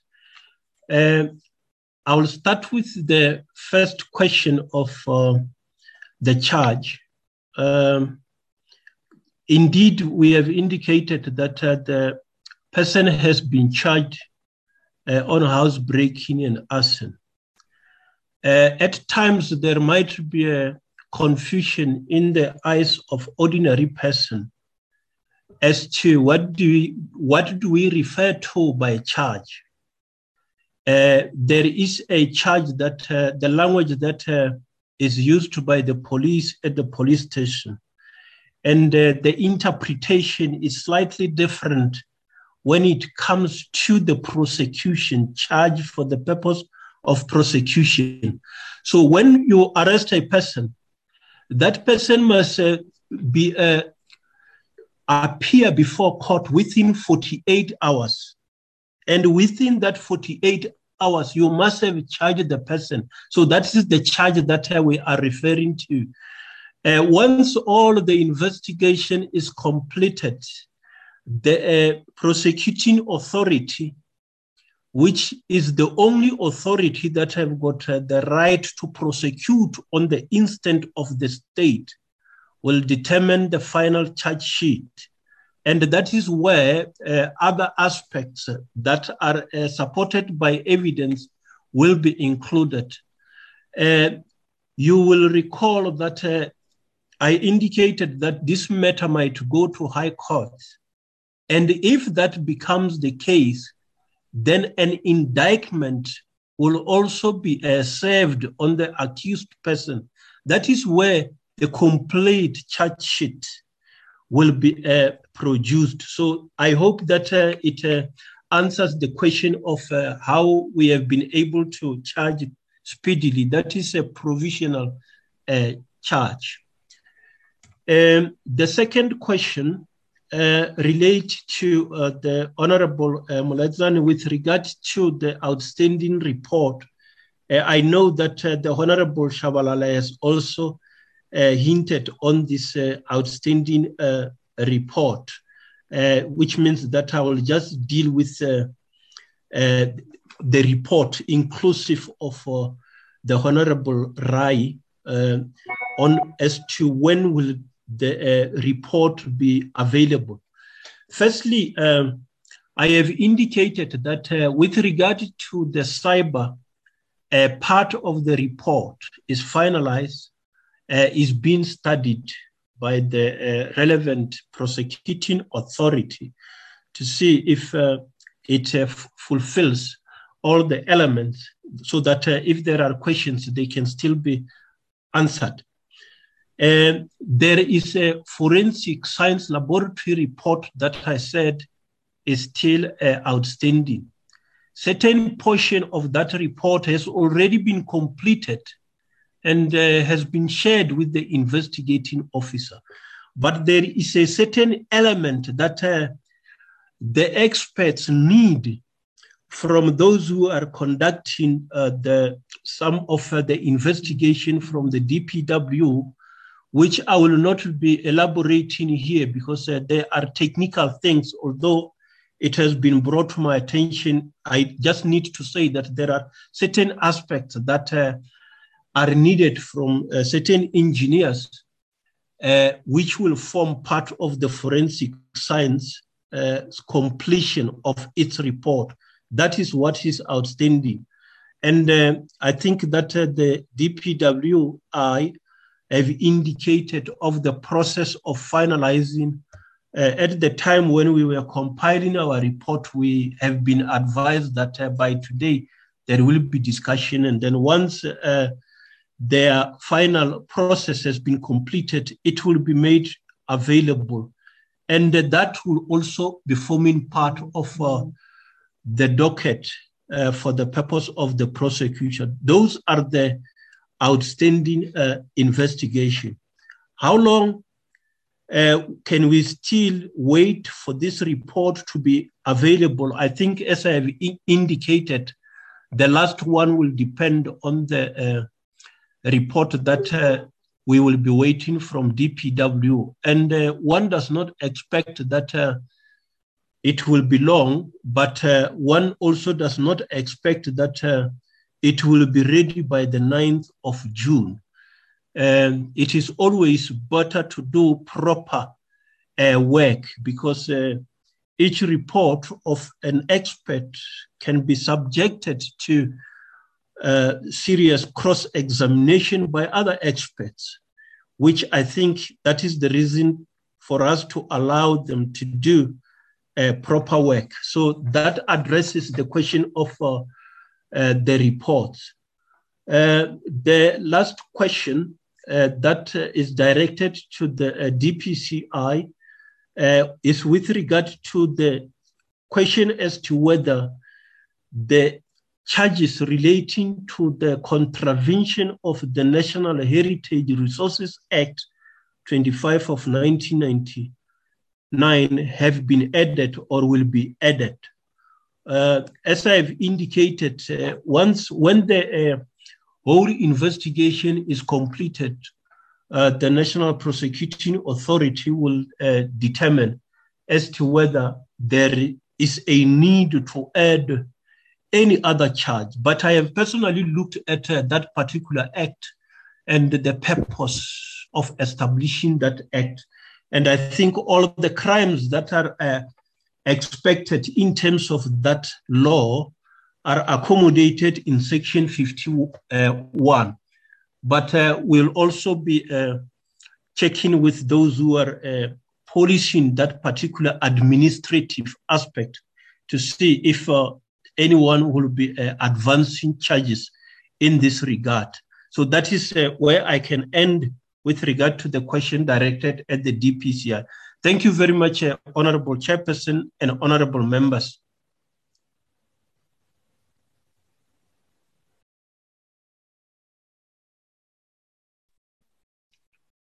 Thank you, Honorable Chair, and Thank the you. honor- Okay. Honorable Speaker, Yes. I am the and the chairperson of NCOP and the honorable members. I am General Sam Shitlabane. I'm sorry that um, I'm not in the office. Uh, I'm at the operational, I'm dealing with the operation, but nevertheless, I have connected. Uh, the first question, it comes from Honorable uh, uh, Tim in terms of the patrols, that there are no patrols. I'm not sure whether I'm audible and, and Yeah, you are very much, very much audible. I'll request the coach Yes. Take Uh, from here. Well, the first question that I will respond to. Yes, Honorable Chair. Yeah, the first question that I will uh, respond to uh, as directed by the National Commissioner, is from the Honorable uh, Tim in terms of the patrols around the perimeter of Parliament. Uh, we do have patrols, uh, Honorable uh, Tim, around Parliament. Perhaps maybe it might have been one of those days that um, uh, members would have not patrolled around, especially uh, within the uh, you know the Tuynhuys. Um, but um, we do have, if you look at it, would have done, would have reflected that uh, we have over and above, because those are some of the gaps that we have identified in terms of uh, uh, the personnel that would have around the parliamentary precinct then would have additional members that would be then dealing with the uh, which were paying them over time, which complement the current personnel that we have.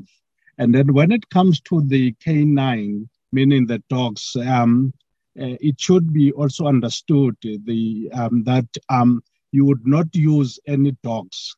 Uh, so what you basically need, because dogs needs to be trained, uh, they have to be. I mean, we have to have uh, then the patrol, what we call patrol dogs.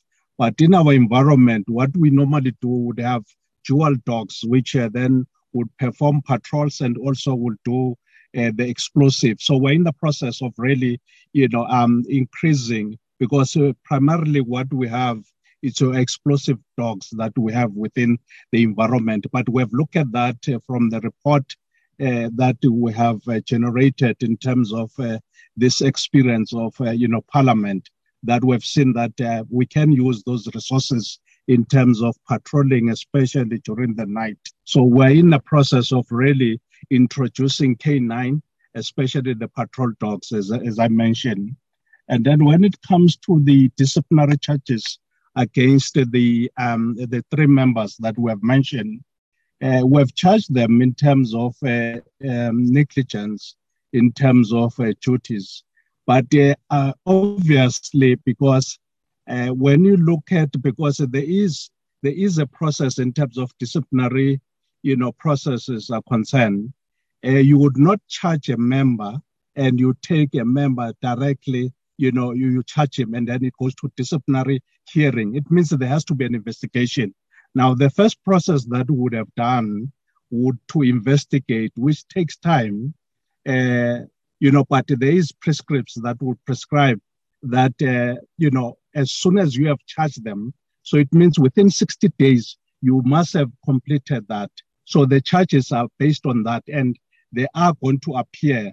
The first uh, member that would appear to be on the 31st of uh, May and then the two members, then they would appear on the 7th and the 8th of June. So the dates have been set because it means, in terms of disciplinary uh, procedure, it means we have to appoint functionaries that are going to then deal with uh, the uh, disciplinary, you know, process. And then the second question, it comes from uh, Honorable Mletsane in terms of the where the three members, if I'm not mistaken, um, the three members we have temporarily placed them outside uh, Parliament. It means they uh, they're deployed within the stations outside, uh, you know, the protection services, which is temporary until we finalize, uh, you know, the disciplinary process.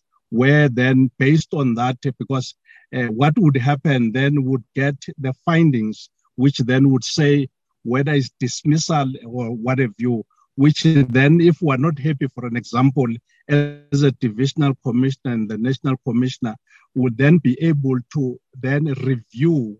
So that is the process that we have to follow. The third question comes from Honorable, uh, you know, Mare. Uh, I think it was mainly referring to public works in terms of the sourcing for the three projects. I think the three projects would understand, but I think public works will be able to answer in terms of the, uh, you know, the the funding for those three projects. But where we come in as SAPS, we come in because we are the ones from security advisory within the South African Police Service that we do then the appraisal. So all those you know, uh, physical security that we've presented, they would then be coming from the South African Police Service under the Security Advisory Services, which then they would determine what kind of perimeter, what kind of, you know, uh, CCTV cameras, uh, you know, your motion detector, the beams, and so on. And then the fourth question, uh, it comes from uh, Honorable Rai. What is the time frame? I think we have answered this in terms of the uh, the first one sitting on the 31st of uh, May, and then the other two then on the 7th and the 8th. And then in terms of the outdated legislation, in terms of the national key point, yes, uh, we, we agree that uh, if you look at the national key point, it's of 1980. Now, uh, the honorable members would, would recall that um, there is a new act which is called Critically um, Infrastructure Protection Act of, of uh, 2019, which then is going to replace uh, the old act, which is the national key point. Now, we have already started uh, in terms of the, I mean, the civilian secretariat, in terms of uh, drafting the regulation, which us as South African Police Service, our responsibility is to give the content. So those regulation, we have the um, the temporary regulations that would have been then signed and given to the minister, which then eventually then they will be presented uh, to Parliament. This is the process that uh, also uh, it should be understood. And then the the next question it comes from Honorable Van uh, Schalkwyk. Uh, the I think it's again in terms of the outdated um, legislation. I think we've answered that one. And then the the other question that comes from Honorable uh, Kaiso. Uh, we must explain the process in terms of the uh, the disciplinary process. I think we also have explained that um, you know the process of a disciplinary. It means you have to investigate, and you must be able to have a case that the members they have to be able to answer.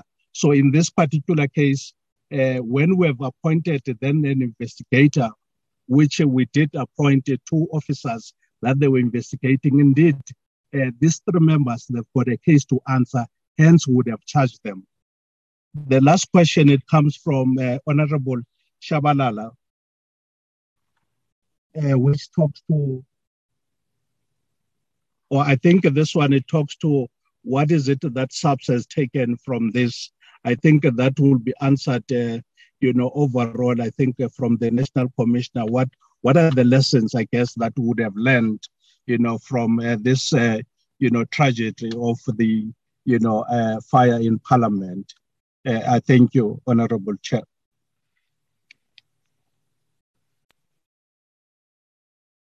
Thanks, Honorable Chairperson. those are our responses just in addition on the Critical uh, Infrastructure Act. The Act required that there be a council appointed. I must say that the minister have appointed the council and uh, the regulations have been published somewhere, I think, last week. And from there, those sections of the act that needs to come into operation will uh, then start to be uh, in operation. Those are our responses. Thank you, Honorable Chairperson.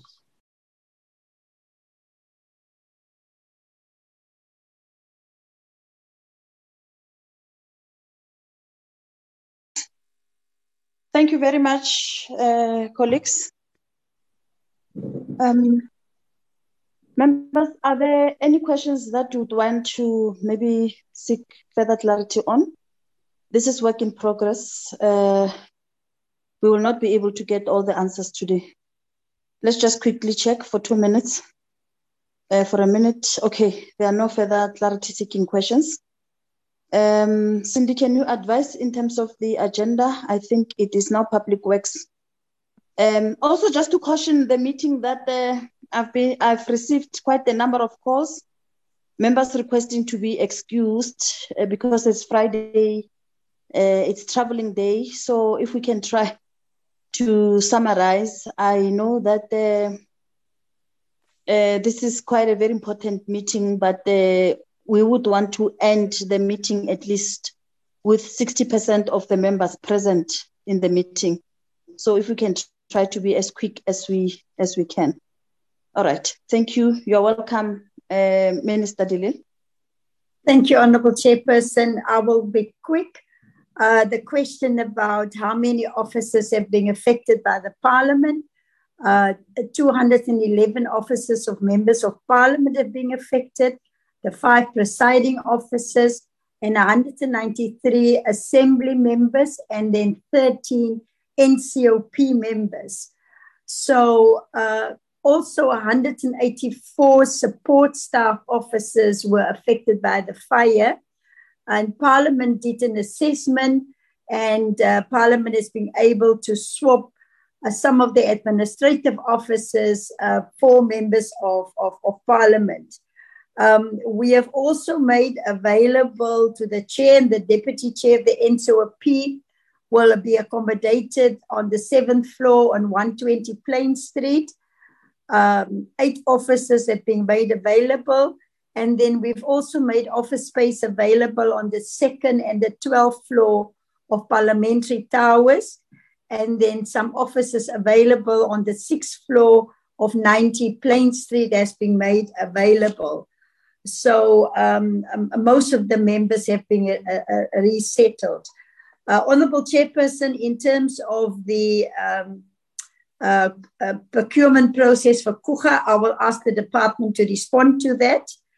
Uh, then the, the, the, the, next question about uh, the three projects for Parliament and the funding for that, also the department can respond. Um, just in terms of the damages to Parliament and the readiness for the report uh, to go to the NDD, NDPP, uh, I want to give members the assurance, I've discussed it with the speaker this morning, that we will make sure that once we receive the final report today, that we start processing it so that we could meet the deadline uh, long before the 9th of June. So we will give you that assurance.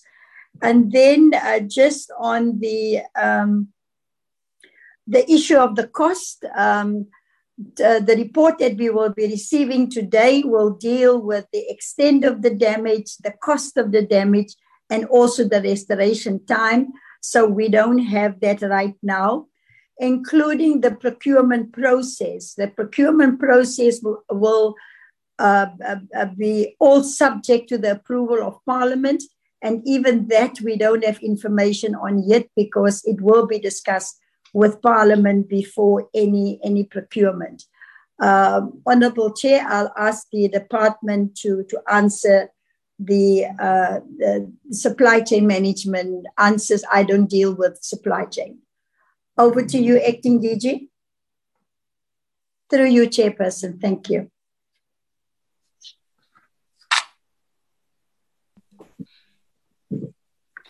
Chairperson and honorable members, uh, thank you very much. And uh, on the issue of the appointment of Coega, the National Treasury had uh, granted us a deviation in as far as appointment of state uh, implementing agencies. And from that panel of implementing agencies, we had invited uh, those implementing agencies to have a competitive bidding process by which we would then be able to appoint one. And uh, from there, uh, after the bidding process, Coega had the lowest uh, of the quoted uh, quotations, and that quotation was subsequently accepted and approved by the department, and they were appointed for this purpose. So, as it is, uh, we are not aware about any process relating to the IDT. Uh, at the time of this, the IDT indeed had no capacity to be able to handle a job of this magnitude. And needless to state that they did not participate even in the competitive bidding process. So, this would be the long and short of the answer pertaining to the appointment of Coega in this regard. Thanks, uh, Honorable Chair and Minister.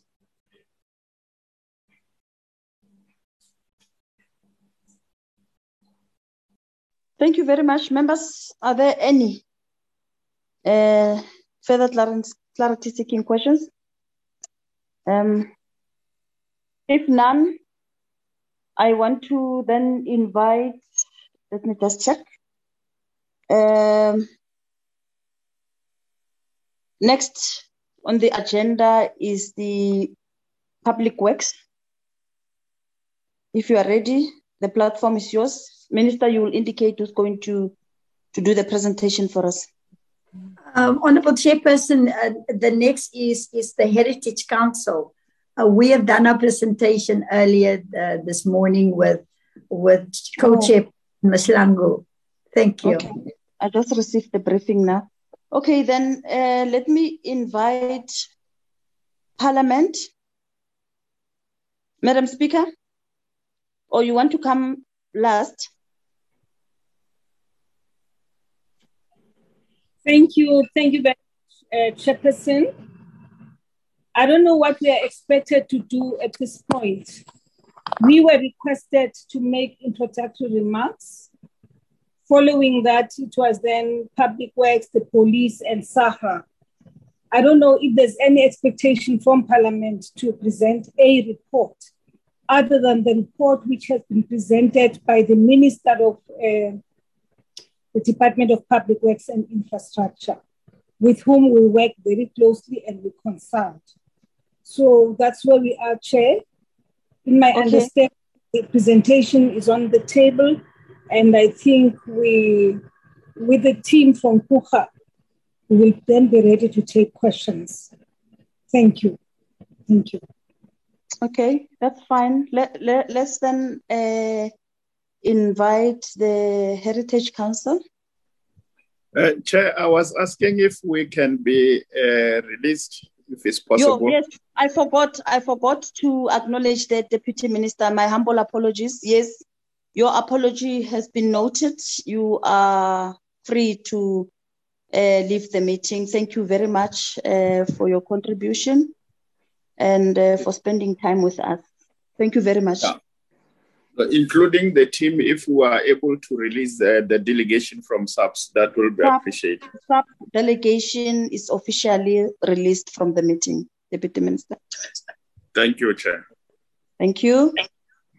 Um, can we then have the Heritage Council?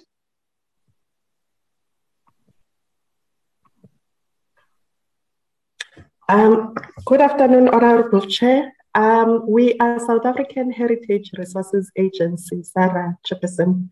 Um, to the Honorable Speaker, um, the Honorable Chairperson of NCOP, the Honorable Minister of DP, DPWI, the Honorable Members of Parliament, all protocol observed. Uh, Chairperson, ours is to give a report on our role as SAHRA and with me is the is Ms. Mama Komoreng Lisawana. She is the Heritage Resources Management uh, Executive. Uh, also, Ms. Regina Isaacs, our Heritage Objects Manager, and Mr. Ben Mwasinga, who is our Built Environment uh, Manager, working very closely with the DPWI colleagues. Um, our presentation, Chairperson, through you will be done by Mr. Ben Mwasinga. Thank you very much, Chairperson.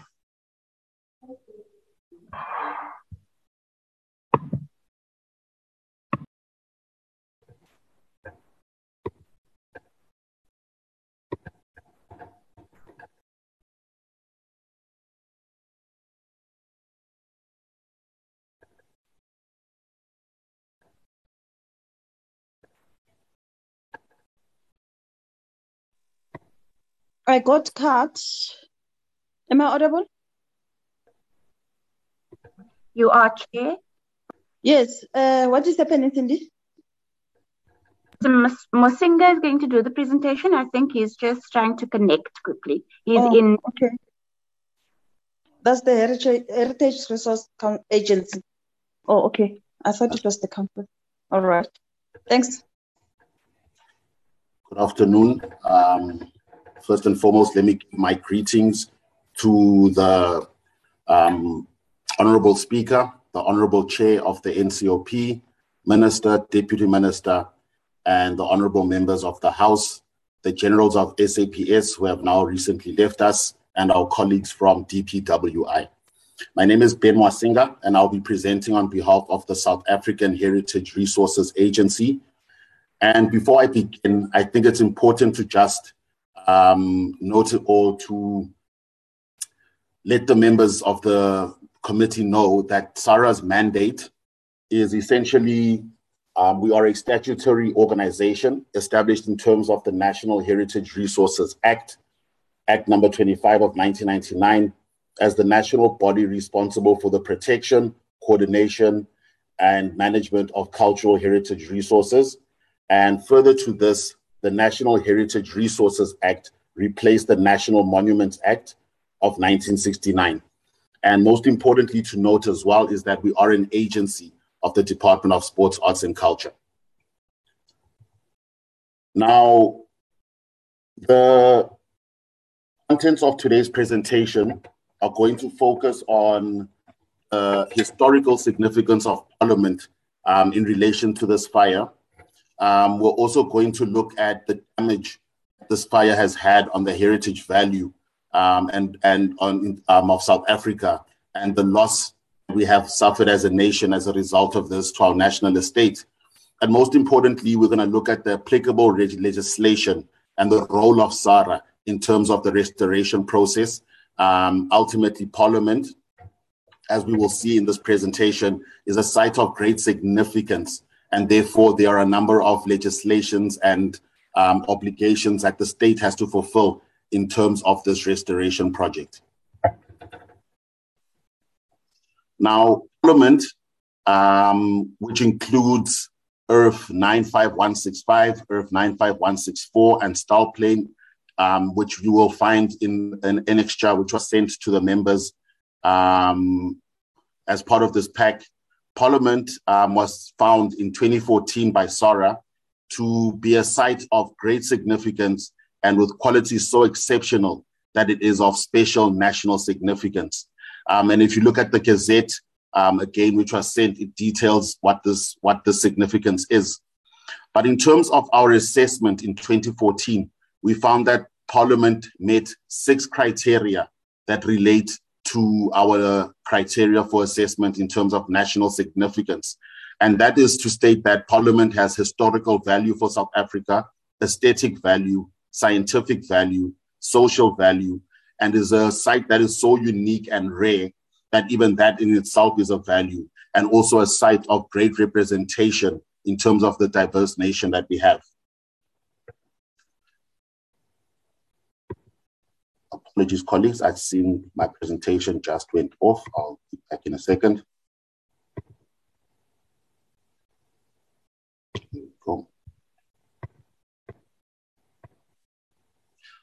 Now, in terms of the historical value of Parliament, um, the historical value speaks to the development of the site in terms of South Africa's history and also um, the level of diversity and richness that it has in terms of the story of the nation. So, um, when we talk to Parliament, we are looking at its special association with events, development um, of the precinct, the cultural phases that it's played a role in in the country, and of course, also ultimately the evolution of the nation, which can be found um, as features in the site. Um, further to this, the site has a strong and special association with the life work of people and groups, and the importance of the site um, is, is basically categorized um, by the buildings which are found there. So when we talk about the historical value, it can be seen through the National Council of Provinces, which was built in 1885, the Old Assembly Building, which was built in 1910, the National Assembly building built in 1985, the Marks building from 1902, Africa House from 1937, Good Hope building from 1854, Hayes and Stalplein from 1674, and Parliament Street, where all these buildings are present, which was um, basically constructed in 1885. So we're talking about a site of great historical value, um, a site that dates back to 16 to the 1600s and of course the buildings that have been damaged, um, the old assembly and the National Assembly building, um, also having great significance and historical value. Um, for the sake of time, I'm not going to go through these. Um, I understand they were sent to the honorable members. But in terms of the aesthetic value, we are obviously speaking to the unique um, features that make up the parliamentary precinct. When we're talking about the scientific value, we're talking about the inventories that are found in Parliament, the markets, the statues, the um, figures of important individuals from our history. We're talking about all the rare photographs, paintings, and sketches that are found in the libraries of Parliament. Um, so ultimately, we're talking about a site that even the objects that are found within are of great significance as well. And then, of course, we talk to the social value. This is the um, legislative capital um, of the country. But beyond that, the events that have taken place there detail South Africa going from a state of colon- colonization, apartheid, and ultimately constitutional democracy where we are now. And again, as stated earlier, it is a very rare site in the country, and the design and features are comparable to those of the union buildings. And second uh, to that is that in terms of representation, as a parliament of the people, it speaks to everyone in the nation. So, in terms of parliament's heritage status, the parliamentary precinct, including the buildings that were damaged by the fire, which is the old assembly and new assembly, is a grade one heritage resource, as well as a declared national heritage site, which means that it falls under the jurisdiction of SAHRA in terms of conservation and management. Now, Annexure A is the Gazette notice from 2014, which declares Parliament as a national heritage site. And this obviously has implications in terms of the restoration effort, but also the arson and the damage that has taken place. So SAHRA has a key role to play here, and we have been involved in this process with DPWI and Coega, as well as the um, officers of parliament since um, the arson um, events took place. But the greatest thing to note is that the historical, um, the loss of historical value is quite significant. The first thing to note is that um, our heritage resources are finite, and therefore the materials that have been destroyed here cannot and will not ever be able to be replaced. What we can do, of course, is um, with our best efforts, is to try to restore it to a state in which it was before, but maybe also where we can't restore, we will have to consult um, with the members of parliament as well as with the greater members of the public as to what should be replaced there. So when, when we're looking at the Houses of Parliament, um, ultimately the NCOP um, has a massive history starting from 1910 to 1994. Um, there have been an extensive amount of transitions that have taken place, and the structural damage to the buildings is quite extensive. Um, the entire roof of the old assembly has been destroyed and the wooden beams that support the structure of the new assembly have been severely affected. And again, I must just reiterate that what has been damaged now cannot and will not be replaced as these are historical items and the materials that were used to construct these buildings at that time will not be able, will not be found um, in this day and age. So with Parliament being a national heritage site, we must note that there is certain legislation that is applicable in terms of the restoration effort. And this also brings in the role of SAHRA. Um, we are governed by the National Heritage Resources Act, and Section 48 of this act states that um, any permit, any sorry, any um, acts of alteration that are required for a formally protected site will require a permit. This can be found in Section 48 of the of the Act, and of course, as stated, with Parliament being a grade one heritage resource, as well as a national heritage site, they are formally protected. Therefore, permits will be required for any actions um, or alterations that take place even after the fact of the fire. Section 2718, which was alluded to earlier, an honorable member, um, Section 2718 states that no person may destroy, damage, deface, excavate, alter, remove from its original position, subdivide, or change the planning status of a national heritage site without obtaining a permit from the re- relevant Heritage Resources Authority. In the case of Parliament, that authority is SAHRA. And um, in terms of the question which was asked earlier, I will just maybe jump in here. Um, the question was related to whether or not um, charges can be pressed in terms of the heritage, the violations to the National Heritage Resources Act.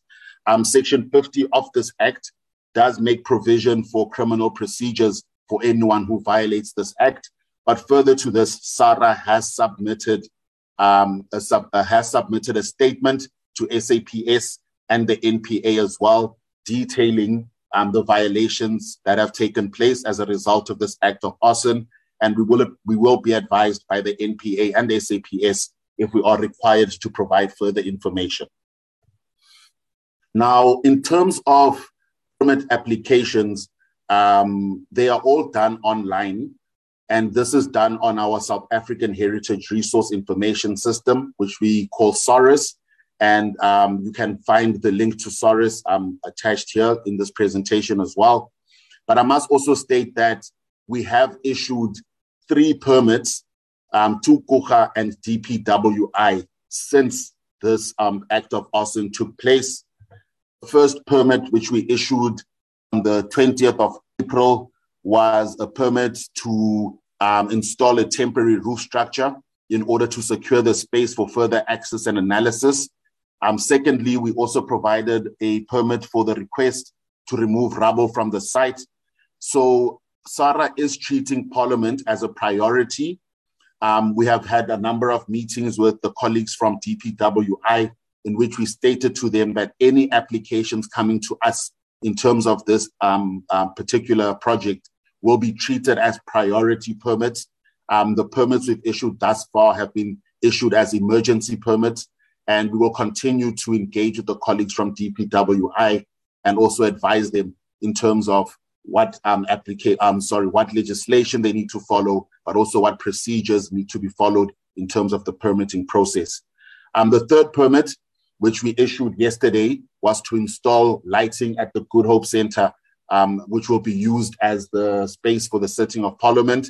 And so, again, any um, any actions that need to be taken at Parliament, SAHRA is treating as a priority, and we will continue to do so uh, moving forward as well recommendations, um, which have been met and fulfilled in some part by DPWI, is that a heritage consultant be appointed. But as they've reported today, they have in fact already appointed a heritage architect. And this is quite important because they are going to, there's going to be an extensive amount of works that are going to take place on Parliament.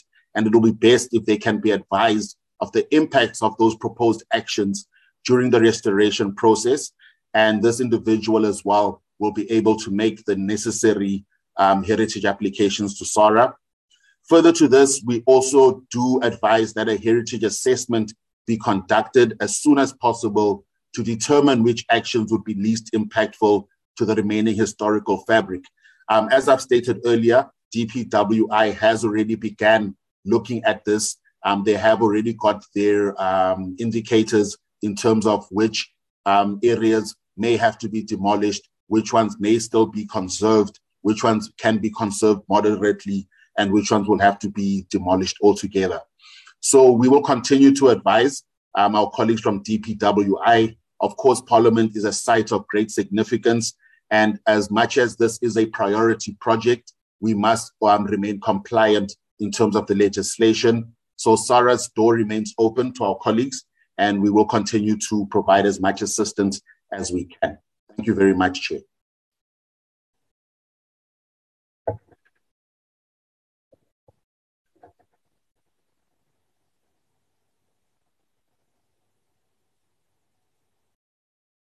Thank you very much. Thank you very much. Thank you very, very, very much. Uh, members, without any waste of time, can we can we get hands? Clarity seeking questions, comments? Am I audible, members? You are chairperson.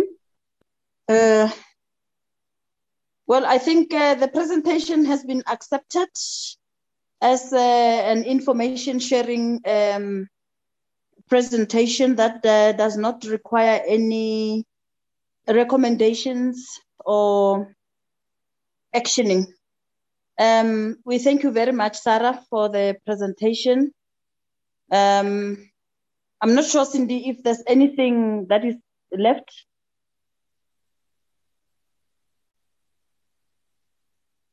Yes, Chairperson, we had um, we had minutes and a report left, but we don't have sufficient. We, we're not at quorum at the moment, so we won't be able to adopt those.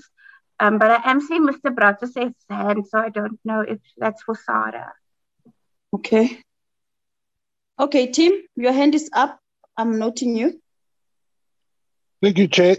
Chair, just to the representative from SAHRA, um, the question I have is so we all know what Parliament looks like at the moment. Is there any SAHRA guideline to ostensibly try and preserve the nature of the look of the building um, when it is rebuilt, when the National Assembly is rebuilt? Because obviously it's got a very specific style and design, and there are many parts of the building which are which will be able to be rehabilitated. So when when um, when when, the National Assembly is rebuilt, will it is there a SAHRA guideline that, that says that it must stay in that in that type of style, which has got gables, etc. Just the way the way Parliament, Parliament looks like at the moment, or or is that more an architectural design spec thing? SAHRA has no influence in that. Just just that's one question. Thank you. A very brilliant question. Thanks, Tim. Thank Yes, you, can Jay. get a response to that? Thank you. Through you, Chair. Thank you, Chair, um, and thank you to the honourable, honourable member for the question.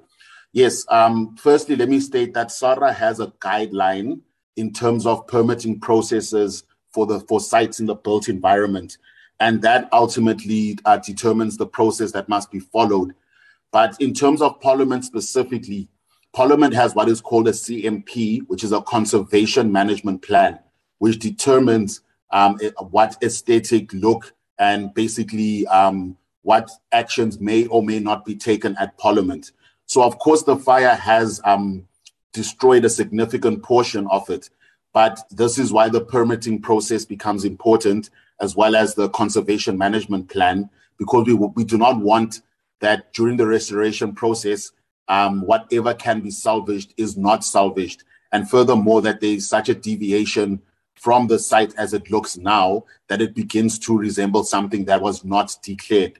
So, in terms of the site being a declared national heritage site, that um, was declared in a particular state of conservation, um, we do have guidelines and we do have the conservation management plan that seeks to keep it within those parameters. But in terms of the final look of what will be there, in terms of what can't be salvaged, um, SAHRA cannot at this point make the determination. But when the designs are sent, um, I am very much certain that um, Parliament will be given the opportunity to comment on those designs, and SAHRA will also uh, make sure that there is also input from the broader public. But at this point in time, um, they are they are they are um, guidelines, and there is a conservation management plan that keeps the designs in within within certain parameters. But at the same time, due to the extensive damage, whatever can't be salvaged, um, we will have to obviously receive new design proposals for that, and that may alter the look. Um, but we will not go. It will not be. We will not permit the look or the feel of Parliament to be um, changed to such an extent that it is something completely new. Thank you, Chair. So, so in a nutshell, we will try to preserve and bring Parliament to, to its original uh, look. That's what you are. That's what you are saying. Okay, I think it will also be unfair for one to say that uh, how much of that can, how much of what is left can be uh, saved. I think it will also be an unfair question. I'm sure you haven't done that that uh, investigation. Um, we'll leave it for for another meeting. All right. Thank you very much. Thank you. Thank you. Thank you very much, uh, honorable members. I think uh, we have now come to the end of our meeting. I want to thank um, the speaker, the chairperson of the National Council of Provinces, the Minister of Public Works, the Deputy Minister of Police, and the leadership from SAHRA uh, for availing yourself this uh, afternoon, this Friday afternoon. And uh, a special thanks to you, members, uh, for also being patient with us until such time that uh, we finished. Uh, we are an hour. oh no, no, we started at half past twelve. I think we are still within the the the, appli- the applied time. Um, members, this is work in progress. Let us officially agree that we close the meeting and uh, expect that questions that were not maybe adequately responded to, if members feel that way, that there are questions that were not uh, adequately responded to, they can then pursue them in writing. Uh, members, let's adjourn the meeting until further notice. Our meeting also, we must remember that uh, it depends on the availability of progress. So if reports are there, uh, that's when and when we can call the, the meetings. Thank you very much, honorable members. Good afternoon. Enjoy the rest of the afternoon. Thank you the very meeting much. Is officially adjourned. Thank you, Speaker. Number, press two.